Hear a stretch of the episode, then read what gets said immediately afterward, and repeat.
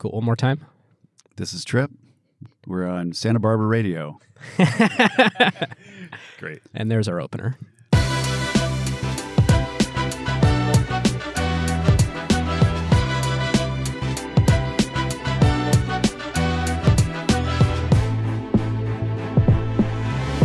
Welcome to Season 4, Episode 7 of Acquired, the podcast about technology, acquisitions, and IPOs.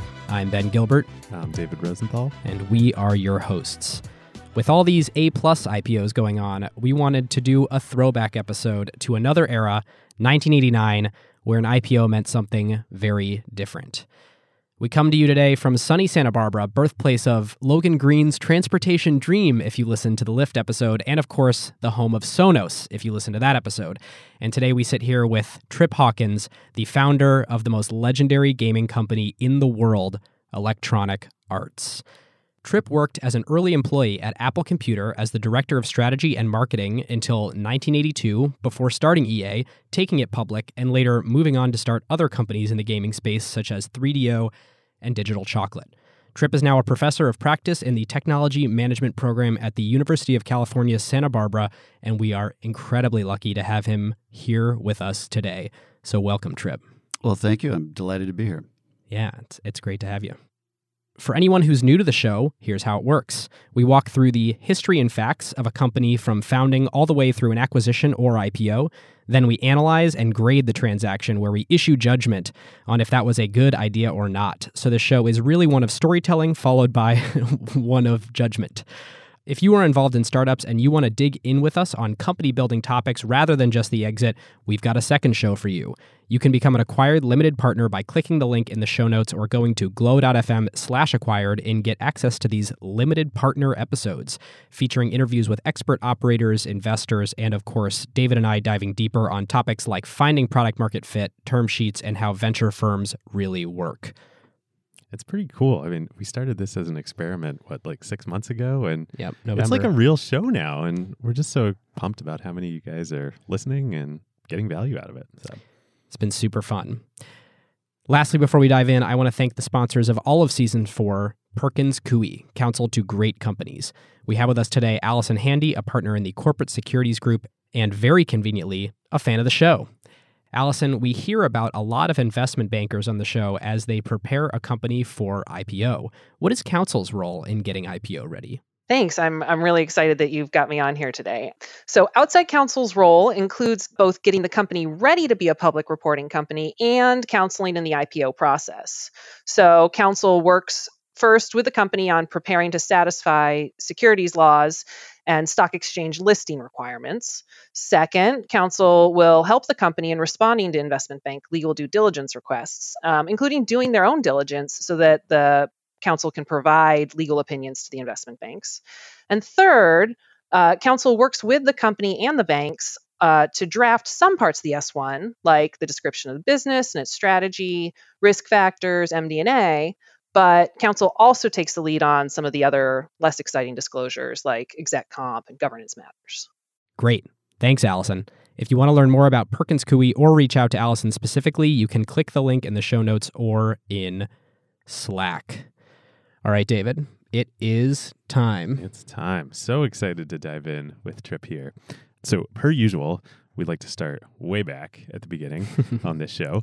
So, you grew up uh, here in Southern California, right? In uh, in the 1970s. That's Uh, right. What did your family do? What brought them to California?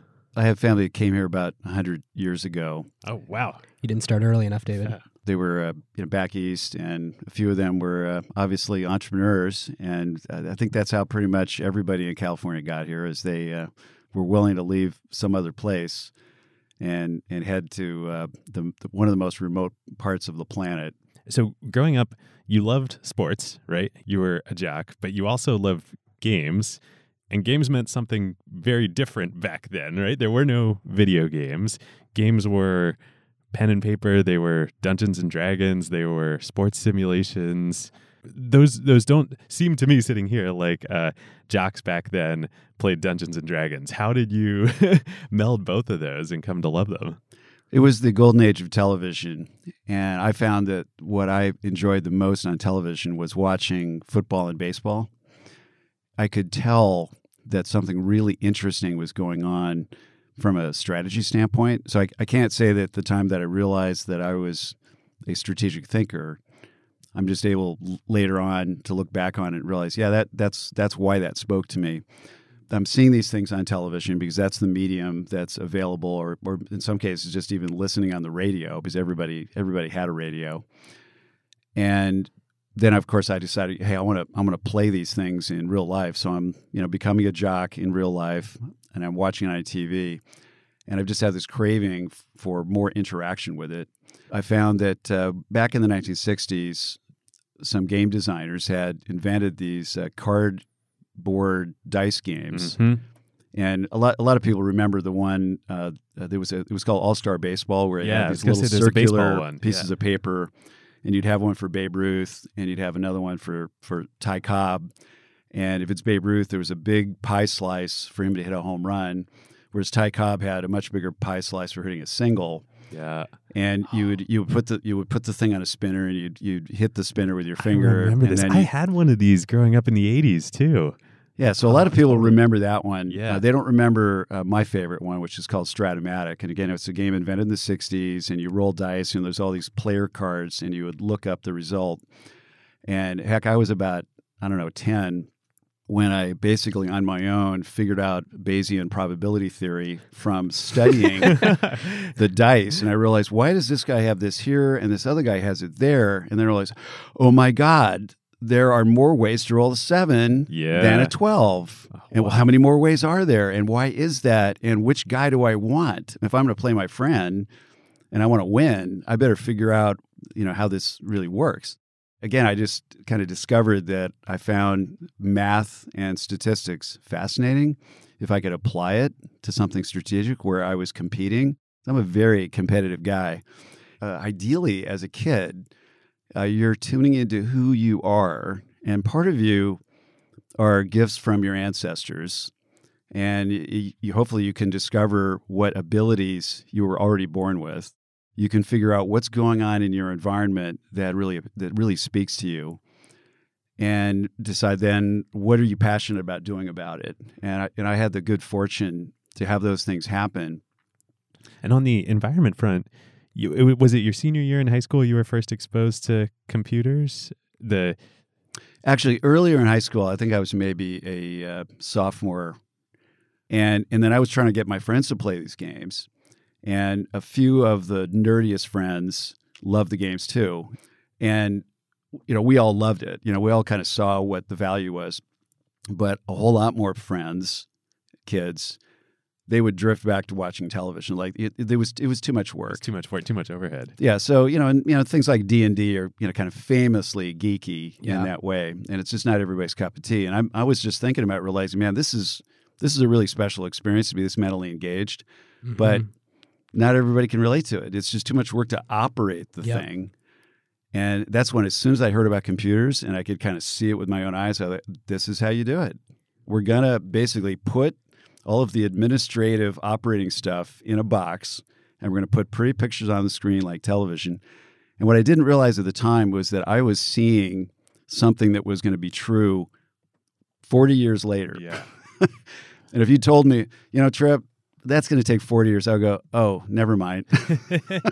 but you don't know that. So next thing you know, you spend 40 years working on it. By the way, I, I just have to say that I didn't know I had this accurate forecast about something that would be you were in high school, right?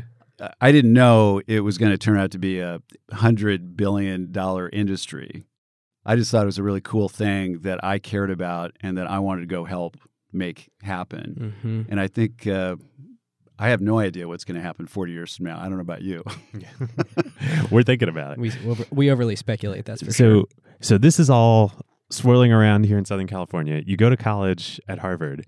You were there at the same time as as Bill Gates and Steve Ballmer, right? Did you did you interact with them at all? You know, we ended up you know, using some of the same computer labs. You know, but I only knew that later. Mhm. I think it's entirely possible that Bill and I would have been in the Aiken Computation Center at the same time without without having it ever actually met. Mhm. And I, you know, honestly, those of us who were really serious about it, we would go there at night because Yeah. these are timeshare systems. right? Right. and you didn't want to compete with all the students doing their homework during the day. You'd go at night, and there were there were basically nerds that you could smell from ten feet away. there were guys sleeping under tables. I mean, it was just you know chaos. But if you were really into it, you were just thrilled to be there on a machine at night when you had more speed. Yeah. So you were you were also doing something though that Bill Gates was not doing, and that was playing for Harvard and playing football. Talk about how on earth you were balancing being a, a collegiate athlete and being this person that's staying up all night in the computer lab. One of the only people at this time that were dedicated to the craft of of learning and mastering the computer. Yeah, that was that was a tough balancing act, and I I lettered in football as a freshman, Mhm. and then I realized that wow, this is so time consuming that I can't do everything I'm doing. so I, you know, I would have loved to have done it all. In fact, you know, in hindsight, if I could go back and do it differently, I probably would have loved to have played varsity football and done that uh, longer. And what I found was that they actually had a club football program, no practices really, and it was tackle football, and you would play with you know different dorm dormitory uh, groups, and that was a hell of a lot of fun. So uh, you know, one year doing that, uh, we went undefeated and unscored on. You know, we, we, we only played six games, and you know it was really hard to have an elaborate offensive playbook because you know nobody's spending a lot of time practicing. Right. But I, I was the free safety on that team, and we never allowed anyone to score, and I was I was the last line of defense. So that was for me probably the highlight of my um, my football life. That's amazing. So, was it at this time though? Was it at Harvard where you you realized you wanted to start a company uh, and and started laying in motion all the plans that would that would? Well, I'd, I'd actually already done it, and so I started working on it, and I got some help from uh, my my best friend, who, by the way, ended up becoming a football coach. So we're we're really into football, and so there's a you can think of that in today's terminology that would be about you know prototyping and building a minimum viable product. Yeah, And yeah. So we did that, and and then I thought, well, hey, why don't I uh, actually market this? And uh, my my dad was uh, generous enough to loan me five thousand dollars, and I went and sourced all of the different parts, like a you know silkscreen uh, game board and paper parts and things that you had to you know have perforations on so you could punch them out, and dice and you know had to you know figure out who who am I going to buy dice from and Yeah. So you're building a full tabletop game of Yeah. your own. yeah, and th- so that all got put together, and uh, customers loved it. I got incredibly positive feedback from customers. I had no idea how to run a company. Mhm. I didn't have enough money to do any marketing, so it uh, obviously didn't get very far. So I lost every penny. And this is during undergrad? Uh, I'm in high school. High basically. school. I'm basically learning two things. One, wow, ouch, man, it really hurts when you got this baby, this thing you've created that's your Ooh, baby, Extension of yourself. and it has world. it has been rejected by the business world. Mm. and you can't keep going with it. And that feeling of failure and disappointment that that dream has died creatively, Yeah. you, know, you know, it's a good experience to go through that. And then the second thing I learned was, man, this is so much fun. I, Yeah. I got to do this again. This is amazing. It's so stimulating. And I thought, you know, maybe I want to learn some more before I do it again. And so I have, you know, have a chance to have a better outcome.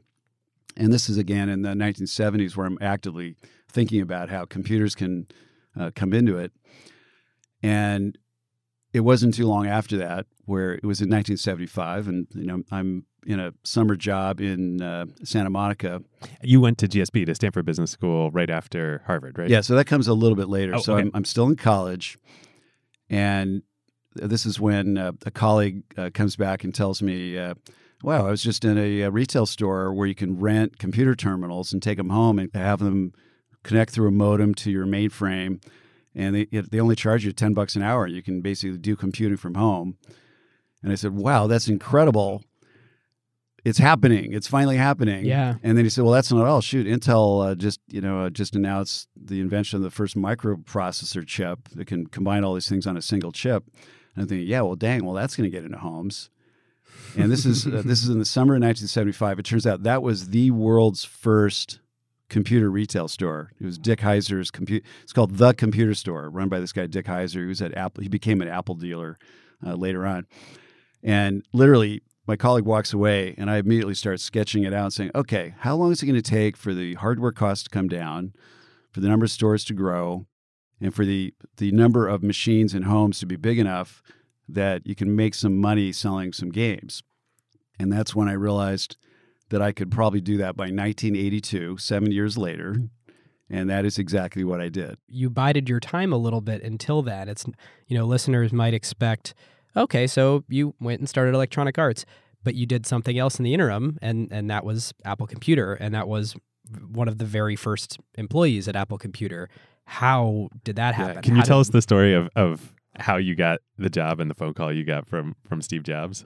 Well, you know, since you guys want to talk about the IPO of Electronic Arts, the company, oddly enough, it, it didn't really even have all that much value until two years after the IPO.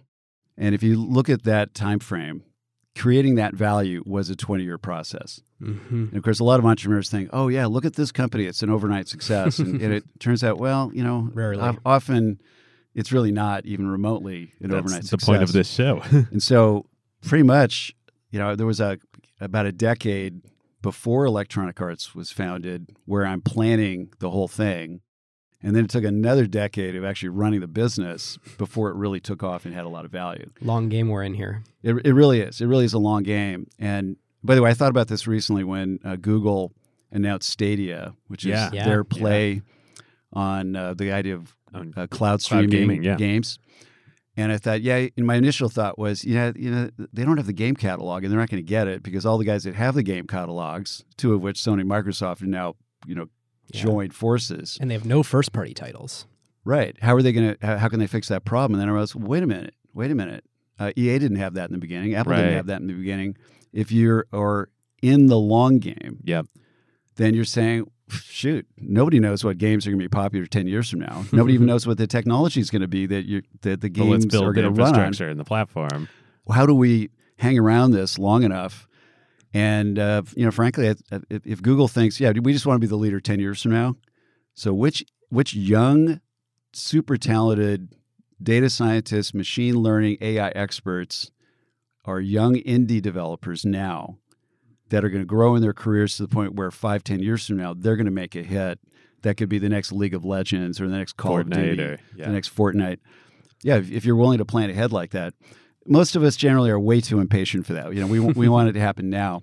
And of course, Google could maybe even acquire Electronic Arts, and then they would start to have uh, the back catalog. It's, that's going to be a very interest, interesting Yeah. space Uh, to watch. But getting back to our story, Yeah. you, you have this thing unfolding over a 20 year period. And I realized, man, uh, I got to know a lot more about how to run a business. And I also need to go help somebody sell computer systems into homes. Yeah. Okay, how am I going to do that? I'm not really an engineer. I don't even understand how electricity works, but I love software. So I've always been around software. Software runs on hardware, and I, I was always good at talking to other engineers and kind of understanding the system and how it worked. And I, and I thought, you know, um, I'm not going to have credibility in Silicon Valley by being an electrical engineer.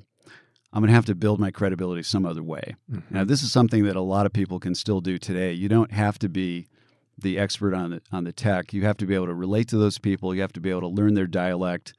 You have to learn when they're bullshitting you. Uh, you have to be able to call them on their their stuff, and then you have to command their respect and and have credibility with them because you have expertise about something that they care about. So, in my case, the pathway in was being more knowledgeable about the customer and the applications.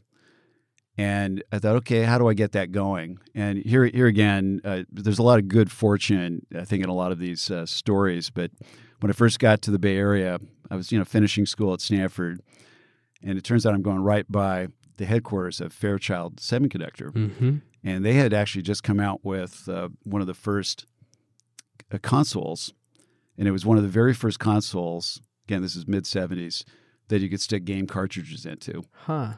So I went into their lobby. I never knew they did that. Wow. Yeah, it was called the Channel F. Were they Huh. competing with Atari?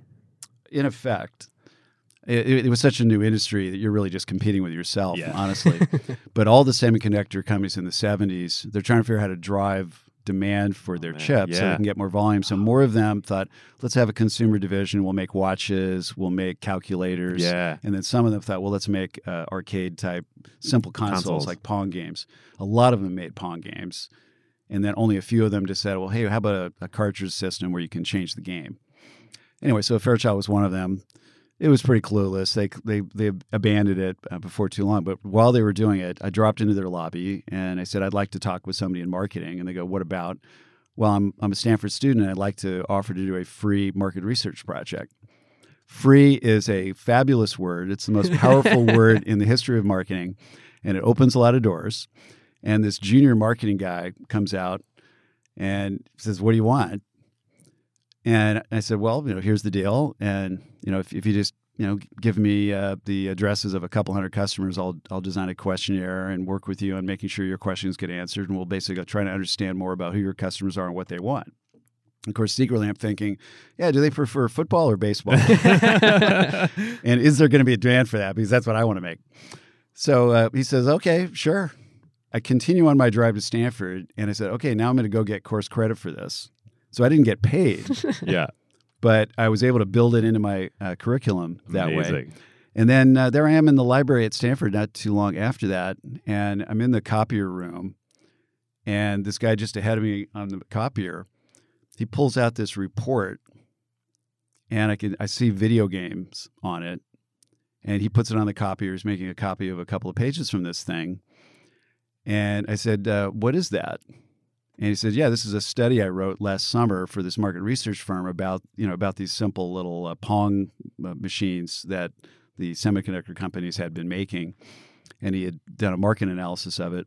I go, "Oh, okay." And then I, I basically followed the guy as he went and returned this uh, report to the shelf in the library. And as soon as he left, I, I took it off the shelf and read it cover to cover, and I realized dang, this is cool. You know, I could do a report like this about personal computers. Yeah. And nobody had done a report about personal computers. They were too new. And I mean, just think about that statement. I know. so this would have been what, like 1977, so this is, uh, yeah, this is 76, probably. okay. Yeah, it was either fall of 76 or uh, early 77. Okay, so I need a summer job between the two years of business school. And I go talk to that same market research firm. They're down in San Jose. And I said, Yeah, I'd like to. You know, they, they, were, they were in the habit of hiring uh, MBAs and having them spend the summer writing a study. And I said, I'd like to write a study about personal computers. And the head of that firm says to me, What is a personal computer? There's This is in San Jose. Yeah. Heart of Silicon Valley. and, and he's he's a research firm. yeah. And and I explained it to him, and he goes, you know, yeah, we do business with all these, you know, big big uh, manufacturers and technology companies, and because and uh, The Hewlett they don't Packards, the DECs. The, they don't yeah. care about that. They're not. We have no demand for that. Amazing. And I'm kind of doing an eye roll, like, boy, are you out of it? And then he said, but you know what? We do need to get a report done on computer printers. You know, and there's the kind of printers that work with mainframe Yeah, yeah, yeah. computers and so on. So uh, I tell you what, why don't you do that for us this summer? And then if that goes well, we'll talk about this other thing later. So of course that all went really well, and by the by the fall of 1977, he's beginning to hear about it because by then the first West Coast Computer Fair had happened in the spring of '77. That's where the Apple II made its Yeah. debut, and I was there. Wow. And yeah, it was a v- very heady, exciting. Did you meet Steve and Woz there? They were probably there. I didn't meet them. I remember uh, seeing the Apple II and thinking, "Wow, Yeah, did that feel in the moment like, oh my god, I'm a part of the world changing right now? Could could you could you feel that it was? You could totally feel that, but the other thing that really jumped out at me was recognizing it's that one. You know, it's Mm. like I know all these companies, and Yeah. I'm looking at all their products. Mhm. yeah, I was assuming And like the Apple Tandy was II there or like The Apple II looks like it's something from a sci-fi movie that's going to be happening in 20 years, and everything else in the entire convention hall looks like it's part of the past, like a bunch of buggy Wow. whips and you know uh, carriages before the car is invented. you Yeah. know? Well, and It this just had I- that I assume you're going to get into this right now, but the home computer market at this time was dominated by Radio Shack, right? right. Yeah, the uh, TRS-80, also known as the Trash, Trash 80. 80. Yeah. It was a very convoluted uh, system, and it, among other things, it didn't even have color. So it was basically, uh, in fact, it didn't have bitmap graphics either. It, it was a really clunky thing, but they it was cheap. Radio Shack had thousands of stores, and so it was Distribution. It was, it was doing, doing a lot of volume. Anyway, so they allowed me to do this study. I got entree at all these companies, and so I uh, that included Apple. And I went down to uh, visit one of the first handful of uh, office workers there. And uh, one, the, the most amusing part of this was there's only a handful of people there at that time. This is uh, probably late 77 or, or maybe uh, a little bit into early 78.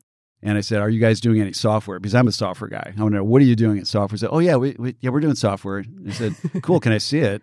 He said, "Sure." And then we walk around the corner, and their entire software effort is one guy. Pretty sure this was Randy Wigginton. Huh. He's one of the very first uh, Yeah. engineers, and he was working on a uh, Star Wars ripoff where the company didn't have a Star Wars license, but the Star first Star Wars movie had come out in the summer of '77. Wow. And they thought, hey, let's let's It's do something this would all where because we have bitmap graphics and we can do something where you're like you're like Luke and you're you know you're, You're trying to blow up the Death Star and we're gonna do that in some really simple graphics. Unbelievable that Steve Jobs would later buy Pixar Yeah. from George Lucas. Amazing. And yet, Apple at this point didn't have a Star Wars license. Well, in fact, I, I remember after I started Apple, we went to CES and we're showing that game, and this guy comes up and hands me a business card and says, "You're going to have to stop doing that." And sure enough, he's from Fox, oh wow. and it- he's sort of Right, 'cause busting us. Fox going, had the rights you guys, to. can't, you guys can't have a Star Wars Right, game without Fox, us having licensed it to you, and you got to pay for that. So go, like, oh, it's a uh, different uh, shaped trench. But you know, this is like the cowboy period, you know, Yeah. where can, you know, kind of Stay on you're, you're not asking for permission; you're just doing stuff until they stop you, right? right. Wow. wow. So anyway, uh, I hadn't met the leaders of Apple yet, and I go back and I'm finishing school, and the study gets finished, and I'm i I'm doing a little bit of a tour to meet with clients and uh, talk about it. hmm And I and I uh, I produced a one page flyer, and I mailed it out to everybody uh, that I knew and everybody that that had been interviewed. And, uh, and then I'm just at home one day, not too long after that, and the phone rings, and I pick it up, and there's this guy yelling at me, and saying, uh, wh- "Why the hell are you calling Radio Shack uh, the market share leader?" this is incredible. And it turns out it's Steve Jobs. And he's seen this flyer that says that Radio Shack's a market share leader. He's really pissed off about it. And I knew why, because they were running an ad campaign in the hobby magazine saying that Apple was the world's best selling personal computer. And it wasn't that. true. Which of course was total trash. Yeah, like- exactly. This- again, this is the cowboy period. And the Apple II was a, frankly, a much more legitimate personal computer than the TRS-80, but But it not just wasn't accurate for them to say that. And yeah, he thought, well, who who is this dude that's outing us and making us look bad, making us look like so he calls you up to berate you.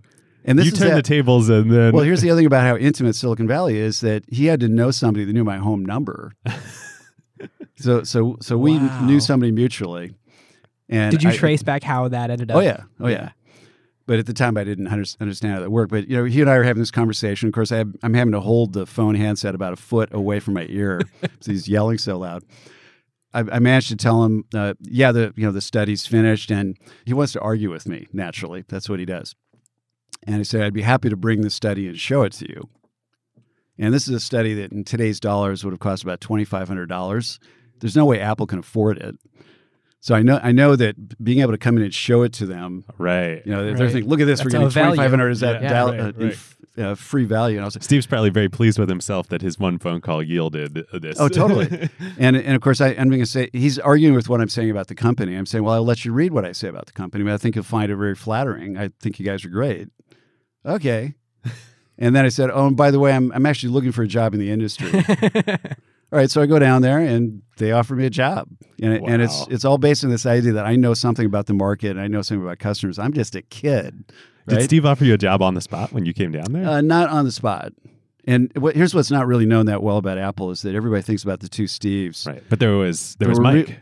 There were really three equal musketeer co-founders of the real corporation. It was kind of a hobby thing, hmm and then Mike Markkula came in to be the adult supervision, and he and the two Steves each had about a third of the company. hmm So that's really that kind of tells you who And the Mike- real founders are. Mike cashed out pre IPO, right? Oh no no no no no No? Mi- Mike actually hung in there longer than anybody. Oh, okay. So the thing about Mike is that Don Valentine had been told about the two Steves, and Don was already an elite leading venture guy in the 1970s. And had come from Fairchild. yes, and Intel. And so he, he went and met with the two Steves when they were in the garage, and he thought, yeah, this is way too early for us. Mm-hmm. And and then he told Markkula to talk to them. Mm, no way. So, so he was kind of trying to turn Markkula into the angel that would help get it. legitimized enough. A little more for Sequoia legitimized. invest. Okay, so Mike goes and meets with them, and they're, you know, they're pretty much unkempt, uncivilized people. In fact, later Markkula would tell me that, These are the days when Steve wasn't showering, right? yeah, well, uh, literally my first week at Apple, I figured out what a hazardous person Steve was. And towards the end of that first week, I'm standing next to Mike, and Steve's down at the end of the end of the hall going by, and I said to Mike. Mike, uh, we really need to do something about that. and I pointed at Steve and I called him a that because he's a thing, right? And Mike says, Trip, yeah, look, come here. He pulls me into his office. He closes the door and says, Trip, you have no idea how much better he is now than a year ago. A year ago, he was like, a, you know, the wild man from Borneo. He was completely uncivilized. I had to teach him where you put the fork and the knife at a table setting. You know, oh my he's, he's basically explaining almost as Like if he had to teach him child, what a fork is and how you how you use a fork. And he's, he was just asking me, Trip, try to be patient. Look at the progress. There, there's going to be, this guy can do a lot for us. you Yeah. know? Well, But anyway, so those three guys got together. That's, and- amazing, by the way, that Mike. I mean, these were the days of the first thing investors and adult supervision did when they came into the company was fire these people, right? Like, it's There's a- amazing that it's Mike still true today. saw that. There's a very high turnover rate. Yeah, saw that. Steve had the potential to become the greatest of all time. Uh, Well, and and and Woz made brilliant technical contributions in the first uh, for several years of, of the company. So he recognized the talent in both of them. And the other thing about Mike though is that he didn't want to run the company either. mm, So none of them really wanted to run it. So Mike was smart about setting it up for himself in a good way, where he he brought in Mike Scott or Scotty to be the CEO, and then Mike was the chairman. ah, So he's the boss of everybody. And then his discipline was marketing. So he was in charge of marketing because that was fun for him. And then he's he's really the, the chairman who's still the, the big boss. And, and and occasionally over the next say 20 years, he would have to be CEO for a while during some interim phase. But you know, he just always remained connected with the company. He was always uh, in in some critical role on the board. And you know, it kind of outlasted everybody if you look at his total tenure. But at any rate, so Mike was my first boss, and then uh, Steve was my boss later. And but I collaborated with Steve a lot in, initially because on my second day at the company, Mike said, "Trip, you know something about business.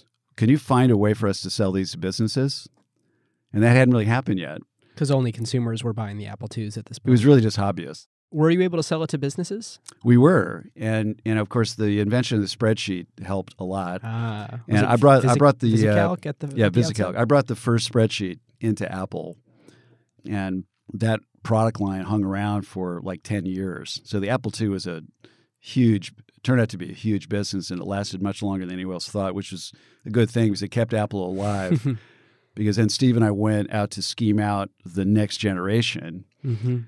and honestly, we were way overly optimistic about how quickly that would be relevant, Mm. and ultimately there was obviously a lot of failure there Mhm. and the, we had the right ideas, Mhm. but the market was going to need time to develop. Is this And primarily the Lisa? So it's it started with Lisa, and then you go into the first Mac, which also didn't really do very much. Mhm. And Yeah, for how much the 1984 Macintosh is heralded today, it was not a best-selling product. it was not a market means. success. well, and, and ultimately the financial struggles of the Mac is what got Steve kicked out. Yeah. So anyway, it, it is very interesting because then you start you have a decade after he gets booted out where uh, Apple keeps losing share, and it was Steve's fault actually because he wanted Microsoft apps for the Mac, and he was really careless about the IP license that they needed to do Windows because he didn't take that threat seriously Whoa. and and the licensing deal just really came back to haunt them. So- and by the time Apple realized, whoa, this is really not fair because Windows is copying our stuff, and they're putting it on all these uh, PCs that are manufactured by all these different companies, and we can't fight with that.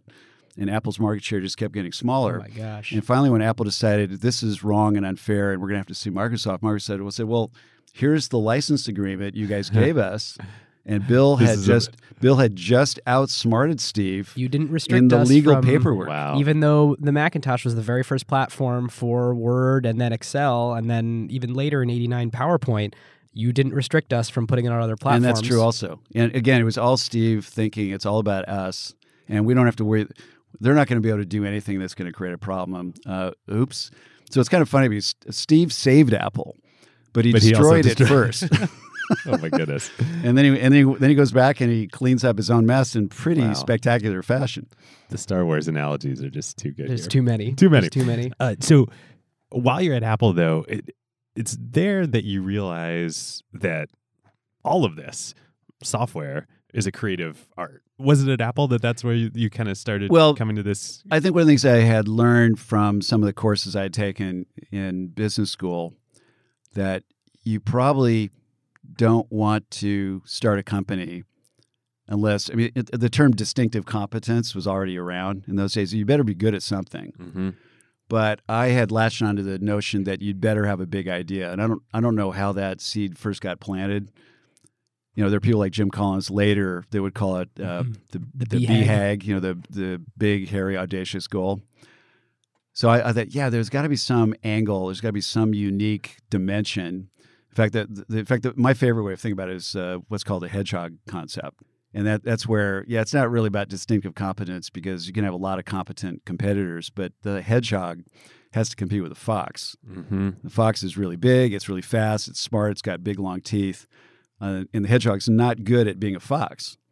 What it can do is roll up into a ball and have spiky fur, and that's all it needs to do to to defend itself from a fox. A fox will eventually get bored and leave it alone. So that's really what it's about. And I'm, I'm thinking about that while I'm at Apple, and I and I know 1982 is coming, and I know that's going to be the year when I Wow. need, so need that's in the back of your head this whole time. the whole time, the whole time. And I'm, and I'm working with these incredibly creative software people like Bill Atkinson, Larry Tesler, and many others. And it just finally occurred to me that these guys are not engineers; they're creative people. They're Hmm. artists. They're in Hmm. fact their personalities. It's almost like they're divas. Well, like you said, most of them either didn't go to college or dropped out, or you know, they're they're like uh, they're like Picasso's. Yeah, yeah, and and boy, you you've really got to think about how to manage them differently, organize them differently, give them their uh, creative freedom, and figure out well, what are the support services you need around people like that to enable them to really blossom and be their the, their best selves. And that's when I realized that, yeah, you know, uh, you may think of this as engineering, but this is actually an art form Mm-hmm. and Hollywood is already turning art other art forms into businesses. You know, get music Mm. and film and television, and even book publishing kind of fits into this. And I thought, oh, okay. So there's a way to make a new company that really believes in this idea of a software artist and becomes a new kind of Hollywood Mm-hmm. ar- around that new platform, that Mhm. new medium. And I, I definitely saw it as an entirely new medium. And again, I I don't think anybody saw that before I did. I mean, I, I was thinking about that pretty early. So as you were talking about this, and you know, eventually talking to Don Valentine and Sequoia about it, like, did people think you were crazy? Like, were were they like, oh yeah, this is like you're onto something, or well, plenty of people thought I was crazy. Well, like like the uh, like the head of economics at Harvard. I had a lot of people try you know try to shut me down or tell me not to do it. Okay, so you you get this idea.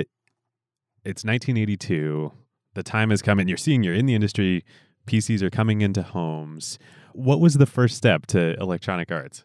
So again, that maybe the last year at Apple, it was a difficult year. I mean, the- the Apple com- was public, right? Yeah, and after the company had gone public in late 1980, suddenly there's all this wealth. Mhm. Is a, is a billion dollar company at this point, right? Or somewhere yeah, near there. um, well, in terms of uh, Market cap. revenue, uh, it, it's in that range, and the market cap is even, uh, I Mm. think, uh, more than that. I, I've A few kind of billion dollars, forgotten. right? This is 1980. Yeah, and and uh, again, it was just super high growth from the whole, the whole time I was there. Uh, the The year before I got there, the revenue was around two million dollars, and and then my first year, it's it was like I think fourteen, wow. and then it was sixty, and then it was three fifty. I mean, it was just crazy. And you know, when I started, there were only twenty five office workers, and then we had about twenty five guys on an assembly line in the back assembling a couple hundred of these hobby machines. Mhm. And four years later, we have 4,000 employees. Steve's flying the pirate flag on the Mac uh, office, right? and the thing is, uh, it just kind of got out of control after it went public. It's like when when there starts to be the wealth, it attracts everybody. Everybody wants to work there, and then there's a lot of politics and bureaucracy and different fiefdoms and and uh, the uh, CEO went a little crazy after the IPO, and and he ended up getting pushed out.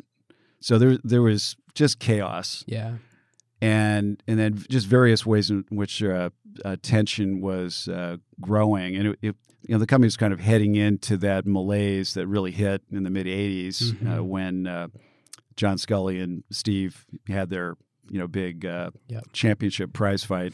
An episode for another knocked out. day. Indeed.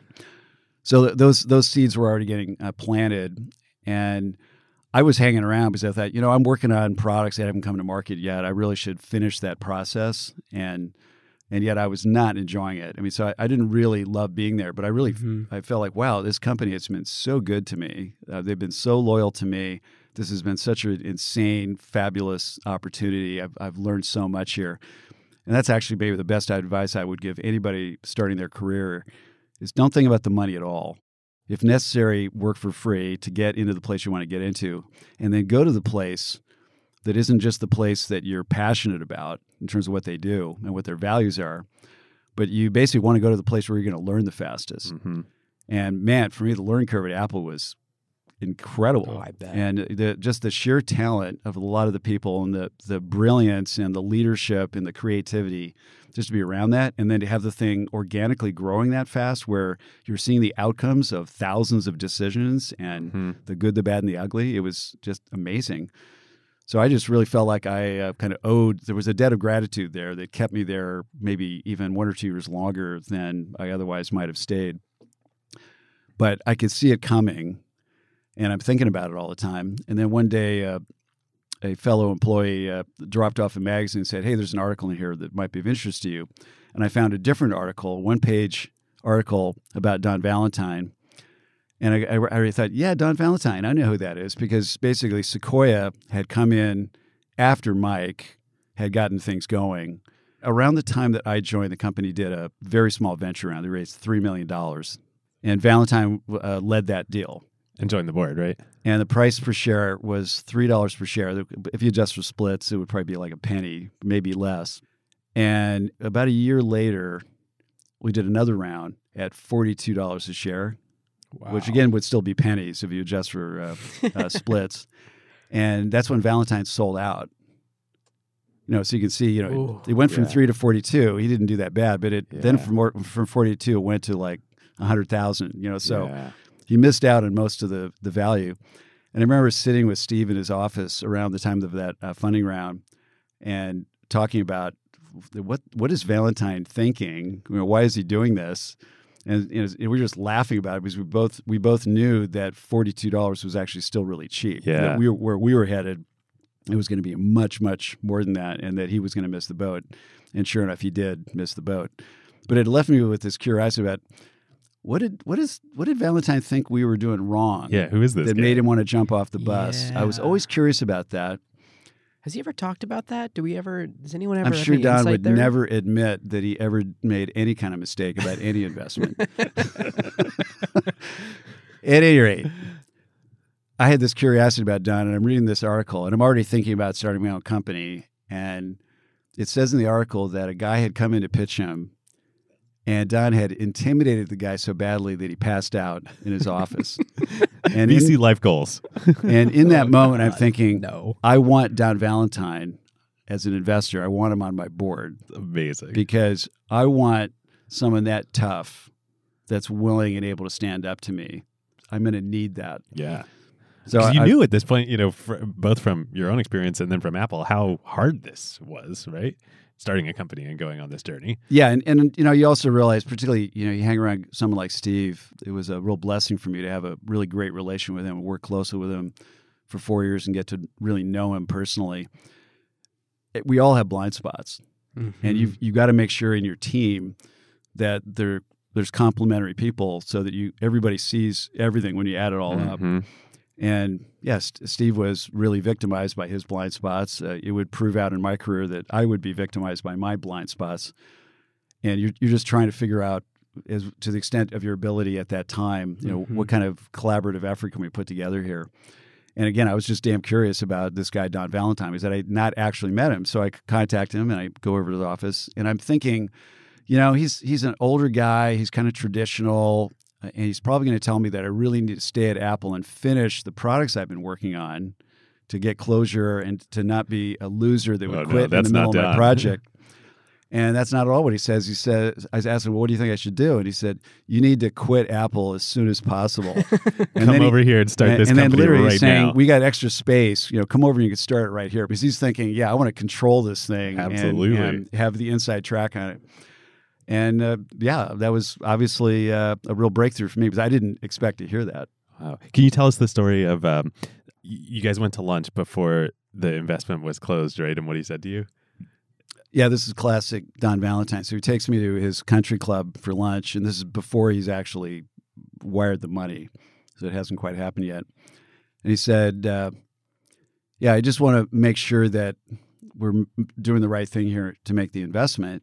And I just want you to understand that in the boardroom, if I'm telling you what to do and you always do what I say, then what the hell do I need with you?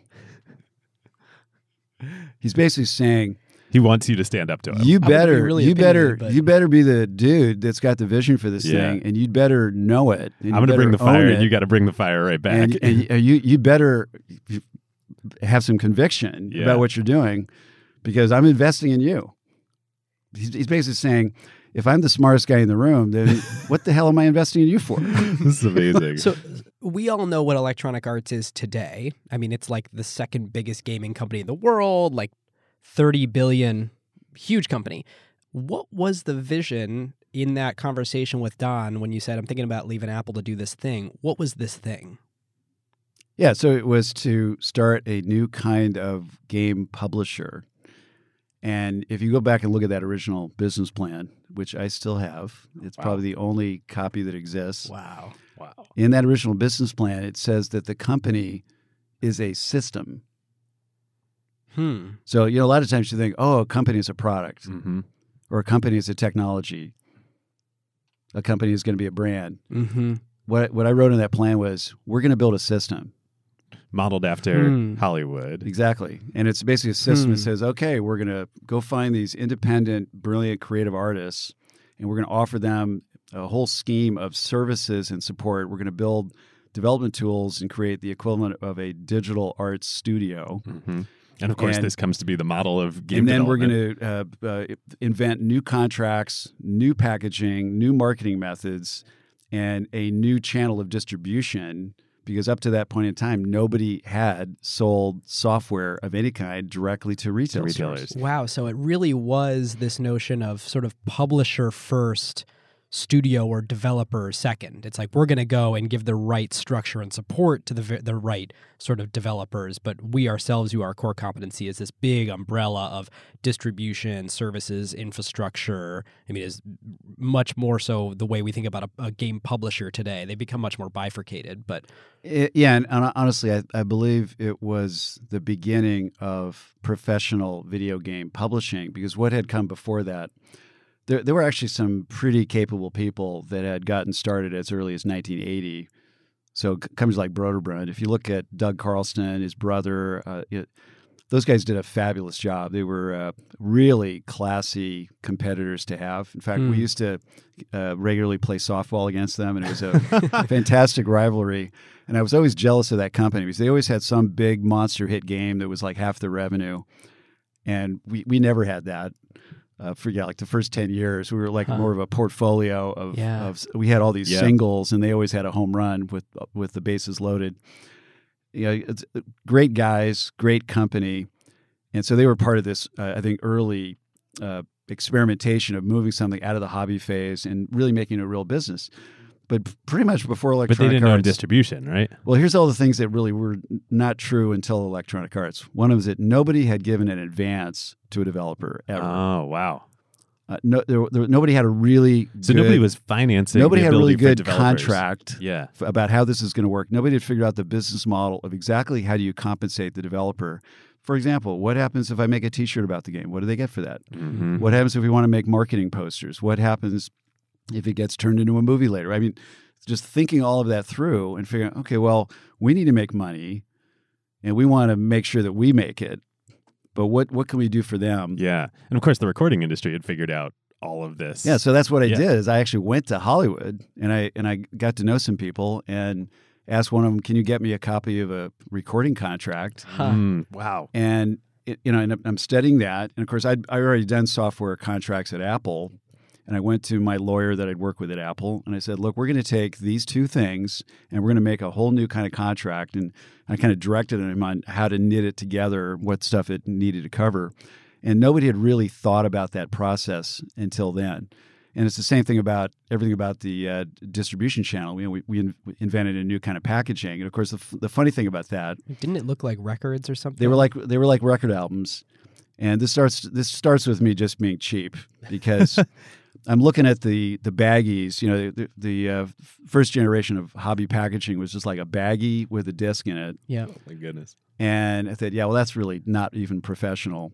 So we're going to have to do something. Mhm. And I thought, yeah, but it can't be very expensive to make it. And I thought, well, record albums are selling at retail for nine nine dollars Mm-hmm. so they can't really be spending a lot of money on the album cover.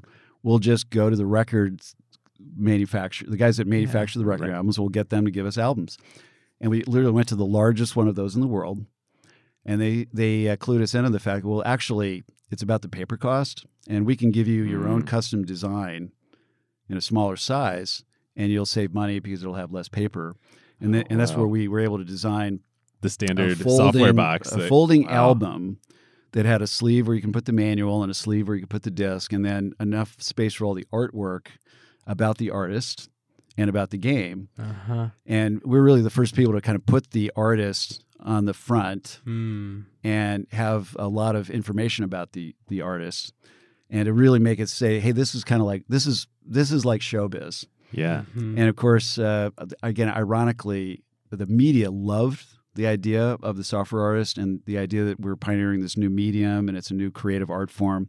They wrote about that all the time. Mhm. But the uh, gamers didn't care about it for quite a long time. in fact, they barely even knew who we were. Well, I was sitting on a plane next to this guy, and you, you get a, it's sometimes in these conversations, what do you do? And and he found out I in a game company, and he didn't know the name. He didn't know who Electronic Arts was. Mhm. And I said, "Well, have you heard of this game? Oh, I have that." I, I kept naming games, Oh yeah. Your games? and he kept saying he had them, and I realized after a while, oh yeah, you know what? He's a software pirate. Oh. So this guy is Oh. getting all these because everybody was pirating games. Wow. And I realized, yeah, the reason he doesn't know Electronic Arts is because he's, he He's doesn't never- have any of the packaging. Wow. so maybe he's not noticing the logo when it uh, pops up on the screen. Uh, it took forever for Electronic Arts to really have brand power and for any of the individual artists to really have uh, brand notoriety themselves. Going back to the original financing and starting in Sequoia. So you mentioned that Don wanted it to start in Sequoia's office so that he could sort of control it and watch it. You, when you emailed us and we've been going back and forth, mentioned that you had competing offers. How did that whole thing go down? And you ended up signing a, a deal uh, to finance the company with $2 million. What did the terms end up being on that? Yeah, so we I did accept Don's offer. I, you know, I, I basically had funded the company originally myself. That's right. You put like $200,000 into It it. was closer to 300 hmm and and I, I was basically just running it myself. I was the only person. So I, I incorporated, I was running out of my home office and starting to have a lot of these conversations and kind of developing uh, the business plan. hmm And it was as soon as I started making job offers to other people hmm that I thought, well, you know, I don't want them working in my home. so I'll take Don up on his offer. And and then next thing you know, we packed uh, six people. Uh, it basically into they, they gave us one office. Oh we put uh, I don't know a, a few people there. At that time, uh, there were different venture firms that were uh, making offers. Again, you talk about uh, the intimacy. Uh, I'm at home one day, and the phone rings, and it's John Doerr. Uh-huh. I, Wow. I didn't I didn't know who John Doerr was, And next thing you know, I've got uh, Brooke Byers and John Doerr uh, kind of wining and dining me and trying to figure out how to get on the deal. I already knew Ben Rosen. Ben Rosen was the leading semiconductor analyst Right. uh, at a time when he worked for Morgan Stanley, Hmm. and he became one of the first uh, VisiCalc spreadsheet users. And so Hmm. he was he was uh, clearly one of the hobbyist innovators that kind of understood the uh, the desktop Right. uh, benefit and became I don't know one of the influencers that you know helped uh, uh, helped Apple get established. And of course, he was an early. Uh, he must have been allowed in uh, as an angel investor in one of the early rounds. He and uh, L.J. Sevin ended up starting a venture firm. Sevin Rosen, of course. So I had a relation with Ben from my time at Apple, and uh, it ended up that different firms were competing. Uh, Dave Marquardt uh, from, from his firm, he couldn't get into EA, so he invested in this other company called Microsoft. Whoa. That Is he- worked out really Oh, well. goodness. Was he August Capital? Yeah. Is that his That's what he's called now, Could but it, August it was a different yeah. name then. I, I forgot Wow. what the uh, that Yeah. other company name was. And of course, for listeners, John John Doerr from Kleiner Perkins, Caufield, and Byers, and of course, you mentioned Byers as well from. Yeah. So uh, I ended up allowing Sequoia to lead because I felt they deserved that, and then uh, the other half of the deal was divided between Sevin Rosen and Kleiner. But uh, Brooke and John from Kleiner, you know, they really wanted more, and so we ended up doing another round six months later at a price four times higher. Whoa. And again, this is a, this is a, a thing that w- w- that was happening that was different than what had happened before. Uh, Hardly anybody had raised any money, Yeah. and so here's Electronic Arts basically saying, "Well, we've just raised more money than any game company ever." You're like the Uber of and game and publishers. uh, I've got the best lawyers and the best, Best PR VCs firm, and- and you know, you know, I'm just making sure we got the best of everything. We're because stacked. There Wow. is a belief that I had at that time that we could be number one, and it's like this is one of those things where I, I had to get my ass kicked later many times and realize, you know, you don't always have to be number one Yeah. because it's actually really hard. and if you're playing for number one, you're probably going to have to take bigger risks. And you know, it, you know, sometimes it's okay to be in the top five or the top ten. Yep. How much of the company did you sell to raise that two million? You know, I, I think it's not that different than it is today. I think after those two rounds that EA did it, yeah, they they probably own close to half. Yeah. Mm-hmm. Which and that was all the capital you raised as a private company, right? Well, actually, many years later, when we know we're pre-IPO, and we also know we're going into the console business and we're going to be manufacturing our own cartridges and and probably fending off a big lawsuit because we're reverse engineering the Sega Genesis. so we're gonna get into that. knowing knowing all of that, uh, it's like okay, uh, let's do a mezzanine round, and and then let's do an IPO. But but yeah, pretty much uh, the company was built on those those On first two rounds of capital, and even the IPO, which only brought in eight million, which is kind of shocking by today's standards. Uh, that that Uber money has been in eight sitting in that eight million has been sitting in EA's bank account ever since. I mean, they've Wow. never had to dip into it. Wow. It's Wow. amazing. That is different today. David, I know you're going to take us forward, and, and we need to. One one thing uh, that I want to pull out of Trip is: Does your business plan have the name of the company on it? And what was the name of the company that you incorporated as?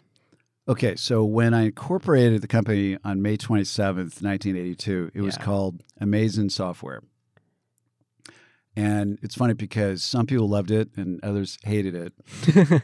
And after I hired some employees and there's people hanging around the office and people are calling and they're having to answer the phone and say amazing software, they some of them just uh, no no this is not it. This is not the the the, the winning name. And it, it rather rapidly boiled down because of course i'm pushing for the idea that you know it's got to be about this idea of software as an art form. Mhm. and there's different words that can come into that. And so we pr- pretty quickly had it boiled down to either uh, electronic artists.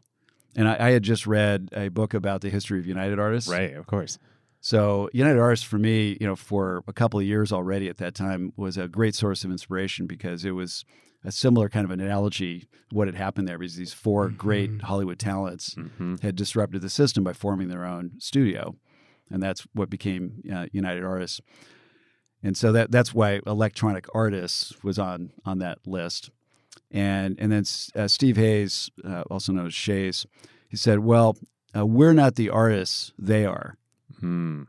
and and, and it was like, oh, okay. and this is about two o'clock in the morning. Yeah. And everyone goes, "Oh yeah, that's true. Yeah, okay, Electronic Arts then." They And it- being the developers. The, yeah, so we're, we're we're serving the artists, but Yeah. we're Electronic Arts. You're the- about the arts, but you we're the- not the artist. We're the partner company. Of course, you know that obviously changed over time. Eventually, we had our own internal studios, et cetera. But this is what a lot of people don't appreciate about names: is that in the beginning they're completely arbitrary. They don't actually have any meaning.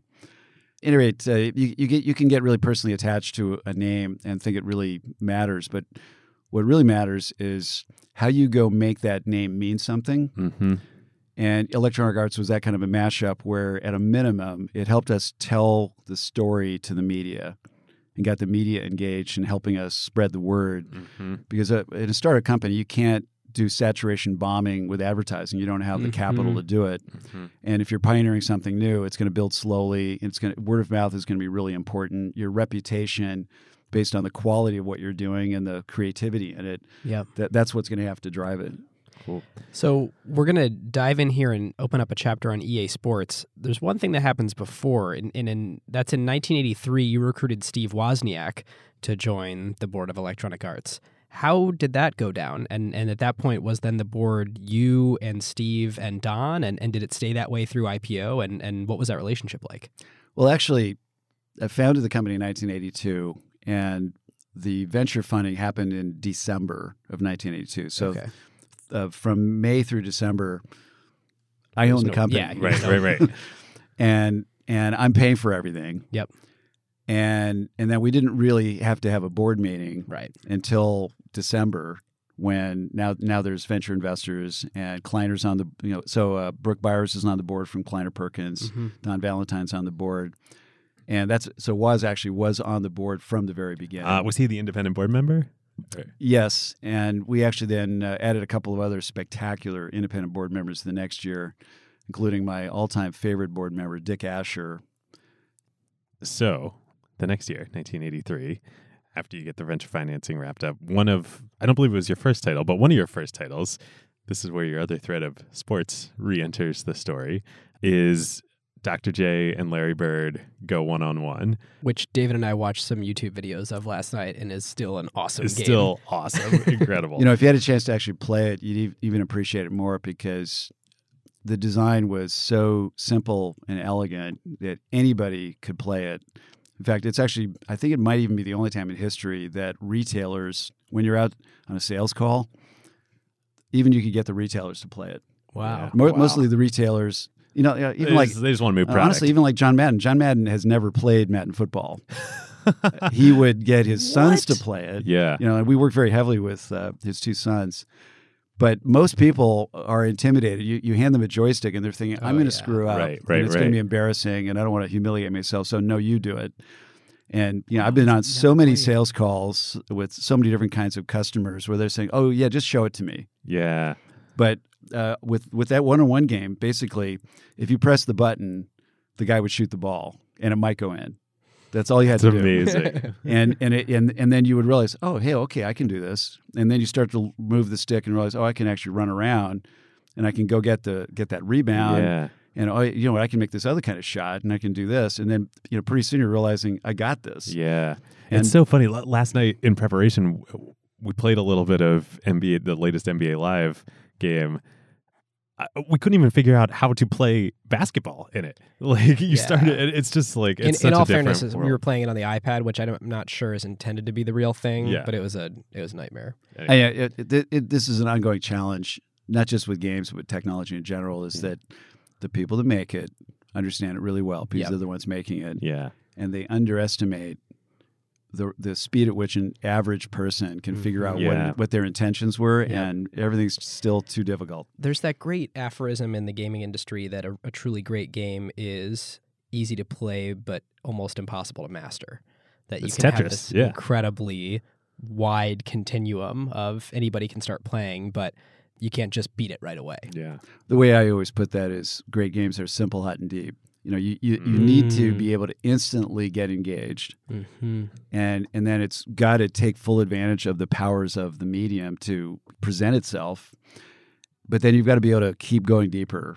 hmm So I I, I I often would use the analogy of the ocean. You know, you go you go down to the beach, Mm-hmm. and there's people Right. of all sizes and shapes and ages, and there's kids playing in the sand. There are the little babies that can't get in the water yet, and then there's slightly older children that are playing, Mm. you know, uh, at the ankle level. And then as you go further out, you eventually get all the way out to the dudes that are scuba diving. Yeah. Mhm. And yeah, there's just no limit, you know, To to, to where you- that can yeah. go. And Right. yeah, that's what that's what you want That's- your game design yeah. to do. Wow. So Everybody can use that water. Yeah. Yep. So this game comes out. I believe this was the first, certainly athlete, but but celebrity endorsement of a video game. Period. Ever, right? Yeah, what what was uh, new about it? It was really the birth of EA Sports, even though we didn't call it EA Sports at the time.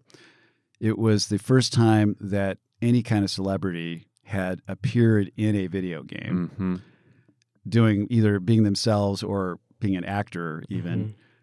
So it was the the first of its kind in that And back way. to the idea of you know records and the packaging and the distribution. I mean, this is this is just the next step in that process, right? In that breakthrough of making games mainstream. yeah, and of course, I. I really wanted to make games like football and baseball, Right. And and we we did a variety of things in the from the very beginning. So we did a golf game really early that didn't have any licensing. It was called World Tour Golf, and we uh, you know fairly quickly got to uh, something involving driving. I, I don't remember what the first one was, but it, there were a lot of things that we did. But Dr. J and Larry Bird was really the start of EA Sports Mhm. and I wanted to do a team game, but with 8-bit technology, it's kind of limited. And I thought, well, how about just two guys? 4K memory. And you know, you know, yeah. Hey, uh, Dr. J was a big hero of mine, and this is what, one of the ways you can learn about yourself is if you notice who your heroes are, they have values and passions and abilities that resonate with you because they're deep in you.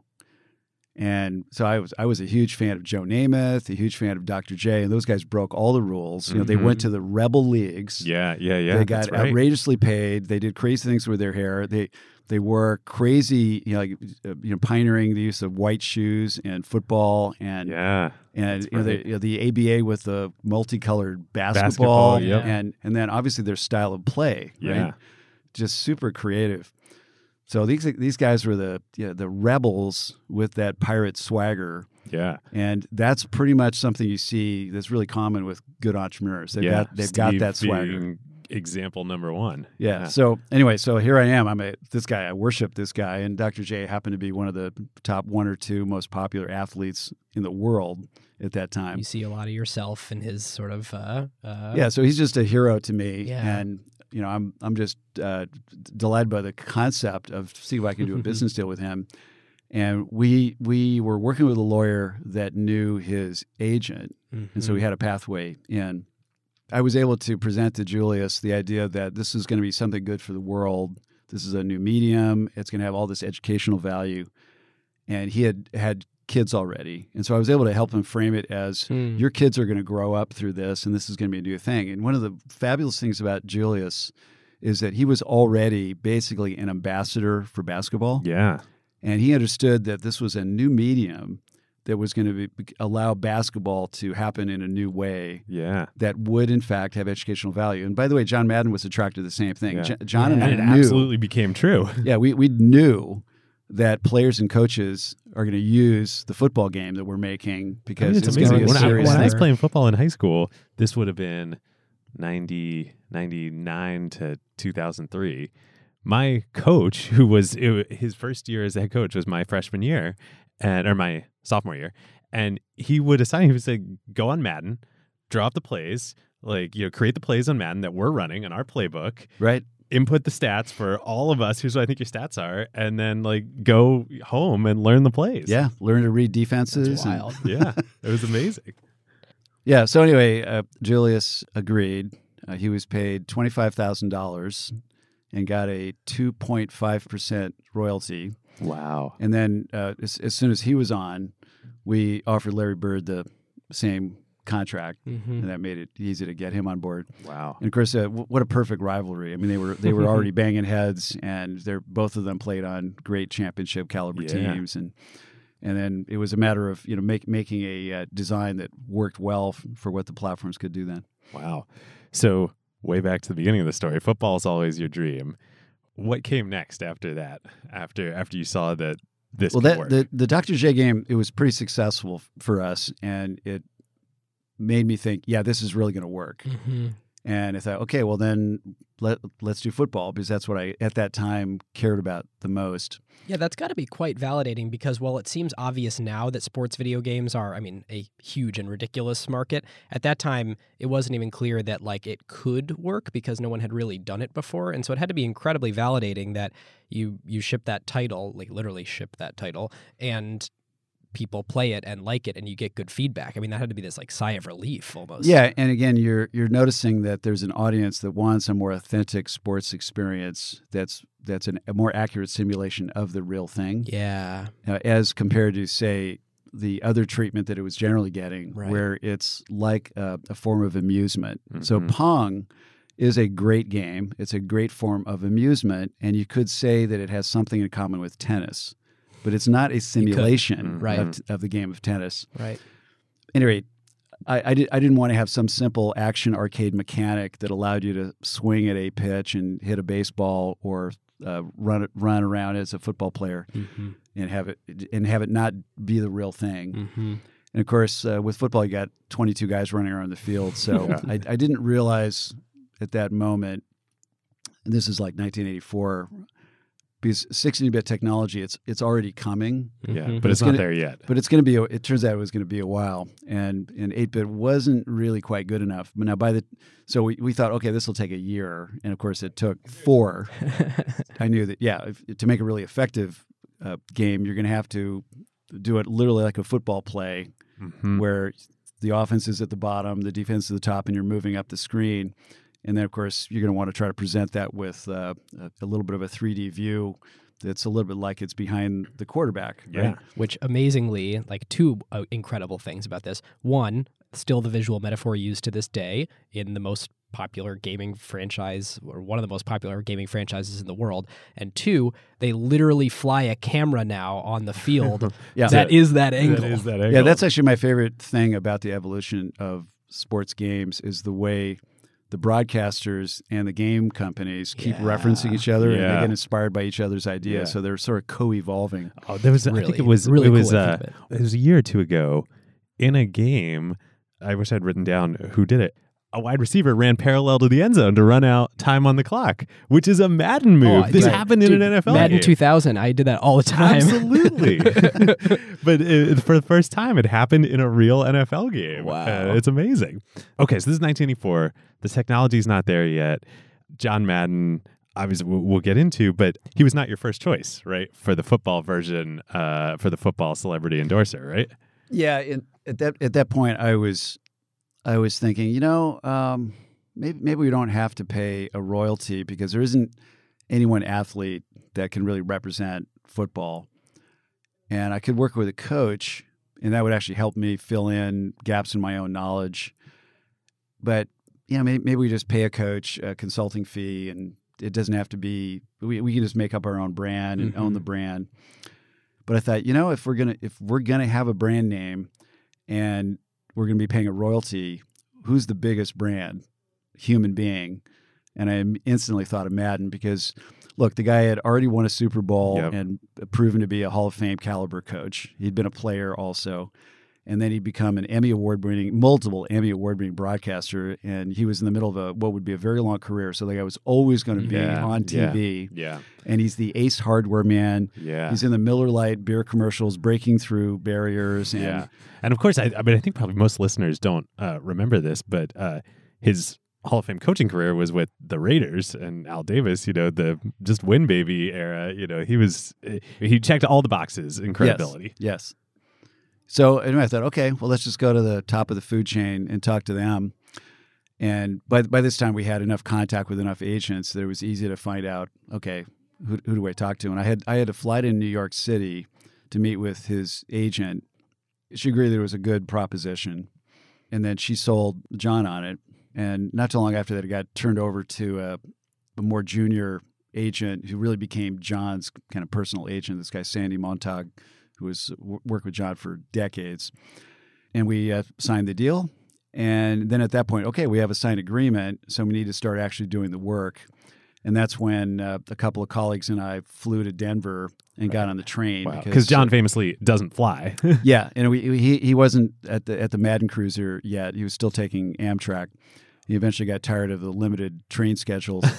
but we basically got on a train, and the train uh, went west. And for two days, we, all we did day and night was talk football. wow. That's so amazing. And so uh, John insisted on something that that the technology arguably couldn't do yet, and that was put 11 players on the field because his strong feeling was that if we're going to do a football game, we're going to do an authentic football game. How did that sort of negotiation go, and then how did you guys get to work on on that requirement? Well, you know, like the Dr. J game, I was the designer, Mm-hmm. and to come into that meeting with John, I, I had already done a lot of work on a design. I had probably at least a 60 page design Wow. document already Wow. for an 11 on 11 football Mm. game. Hmm. but we were uh, worried about how it would work on an 8-bit machine and as a player i was already familiar with skeleton which is where you take the guards and the tackles off the field Right, you right, don't right. worry about the the trench warfare and all the Right. blocking Seven on seven. and you know in, in that kind of seven on seven framework you're still running the ball you just don't have as many blockers and tacklers in the equation and, Mhm. and you've got all the pass patterns and all, all the passing game stuff and all the open field stuff so it's 80 20 football. yeah. And to go into this that two day meeting with John, I had to prepare a list of questions, and that this it was just page after page after page of questions. And I think the question about hey, what do you think about skeleton? It was like question number five or something. and I I wanted to bring it up because I just thought hey, you know, it just this just is this is just an idea. It wasn't something I was committed to. It was just one of I the many see. things I had to ask him about. How violent was his reaction? Well, here's the thing about John. You have to understand if you're an NFL coach, uh, there are 60 very large men who could probably just grab your head and pop it like a grape. And some of them are on steroids, and so they're sometimes really angry. so you have to control those people. So, how the heck do you actually command and control those kinds of people? And what, what do you find with John is here's a guy who's a big guy. He was an offensive lineman. Yep. And he's got all the dominance traits of a highly masculine human being. And that include the fact that every third word out of his mouth is the F word. And and yet he's an incredibly intelligent guy and a brilliant strategic thinker and a brilliant operational thinker. yeah.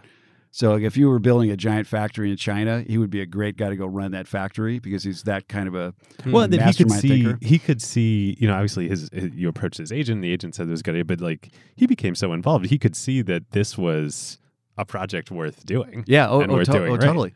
But that's where I began to realize uh, why he was so good at what he does uh, because the guy is really, really smart, and of course, great strategic thinker. I'll, I'll give you a couple examples in a moment, but it was uh, it was it was very clear that he knew how to function well in football because of this combination of uh, abilities uh, that he had, and he was he was always very blunt, always very direct. So the the, the whole thing comes up about skeleton. He just says, "Well, that's not football."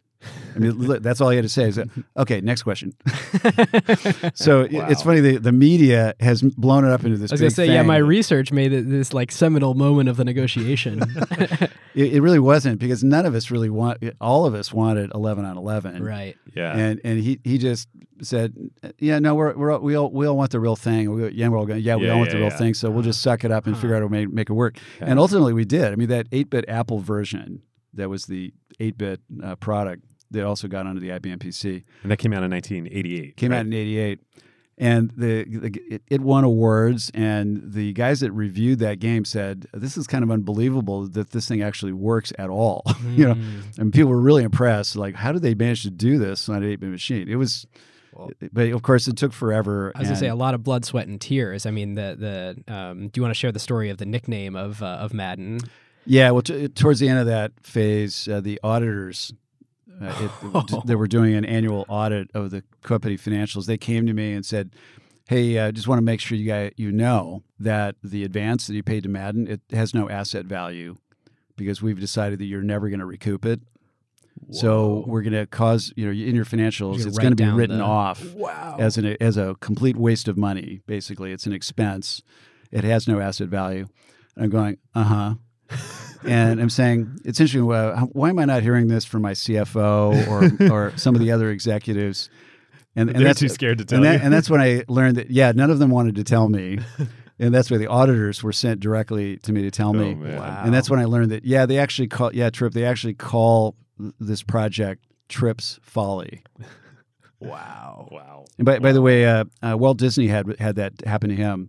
Walt's Folly was the film Snow White. Oh wow. Which of course Started it all. started. Yeah. Yeah. Uh, Tra- transformed. But that Snow that- White was the first full length Full-length animated feature, film. and yeah. everybody thought you can't do that. It's got to be a short. yeah. And Walt says, "Nah, I don't think so." Meanwhile, I think as of 2013, Madden had done four billion in revenue as a franchise and has only continued to grow from there. Yeah. Yeah. Yeah, so that was a pretty good folly. Yeah. Well, sometimes follies. I mean, even foreshadowing for a future episode, but Snow White had a very large impact on uh, Airbnb. Yes, these things are sometimes worth pursuing. So the game finally comes out for the Apple II. Like you said, get ported to the IBM PC, but that wasn't the market, and that wasn't what made Madden, and that, that frankly, that wasn't what made EA.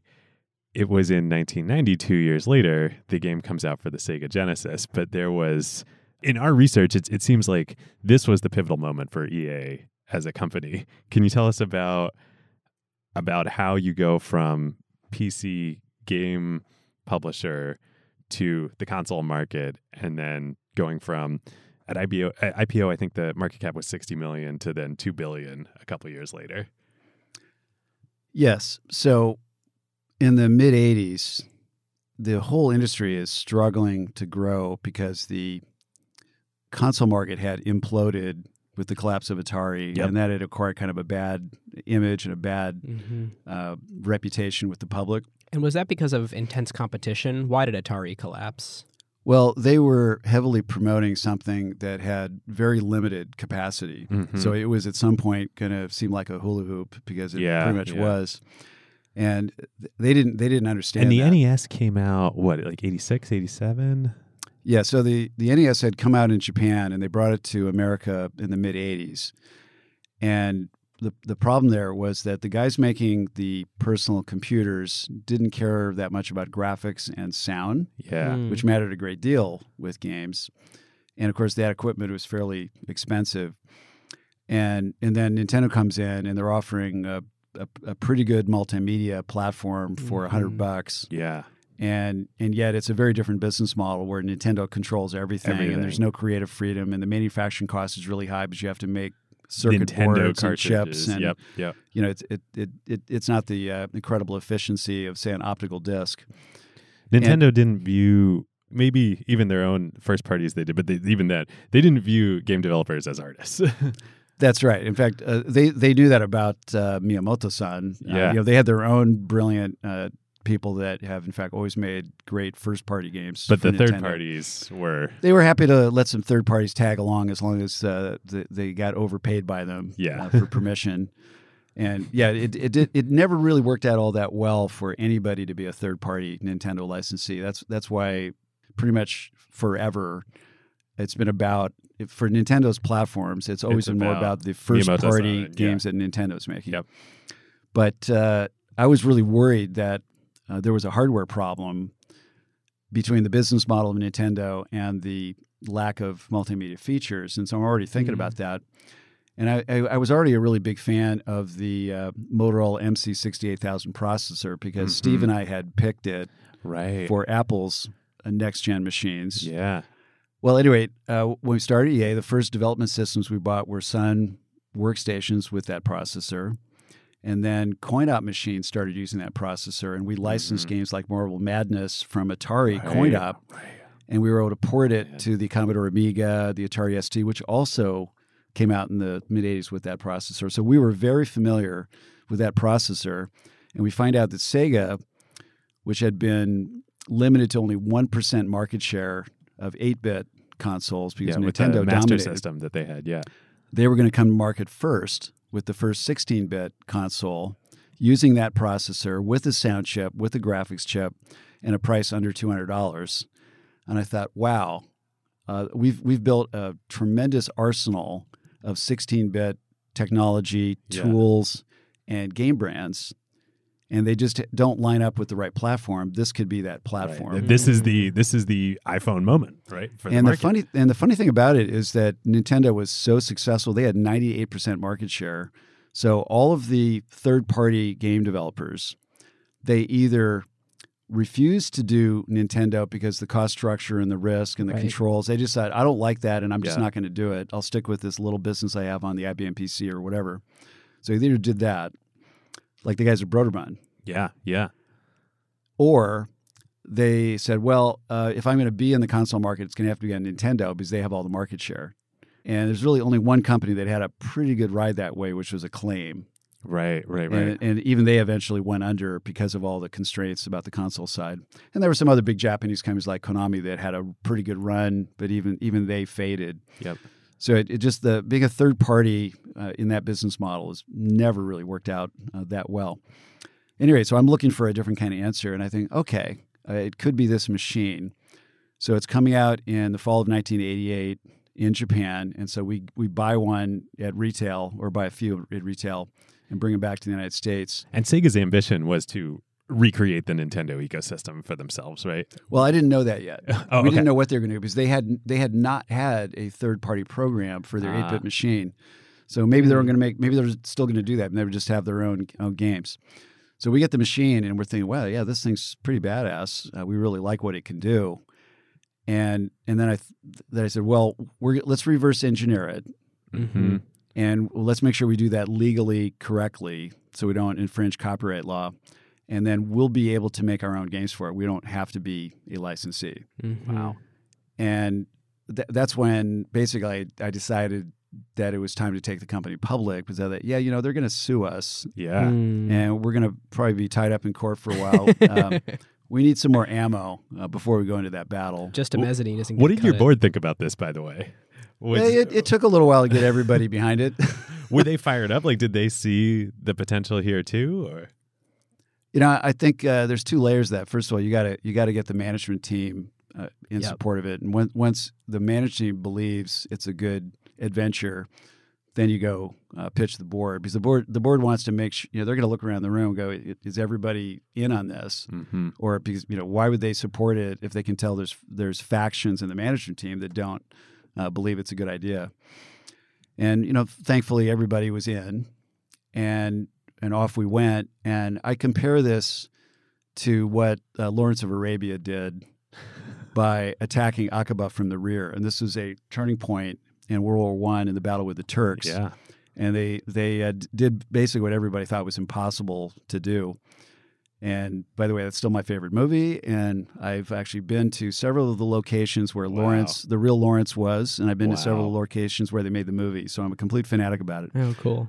But at any rate, uh, we uh, embarked on that adventure, and there was some really heroic work done by Jim Nitchals and Steve Hayes and David Maynard to go into a uh, what's called a clean room, and you can't even take anything in there with you. You, you go in there and you've got the equipment, and you can't bring this is to reverse engineer the Genesis. yeah, you can't bring tools in with you. You go into that room, and the room is essentially sealed.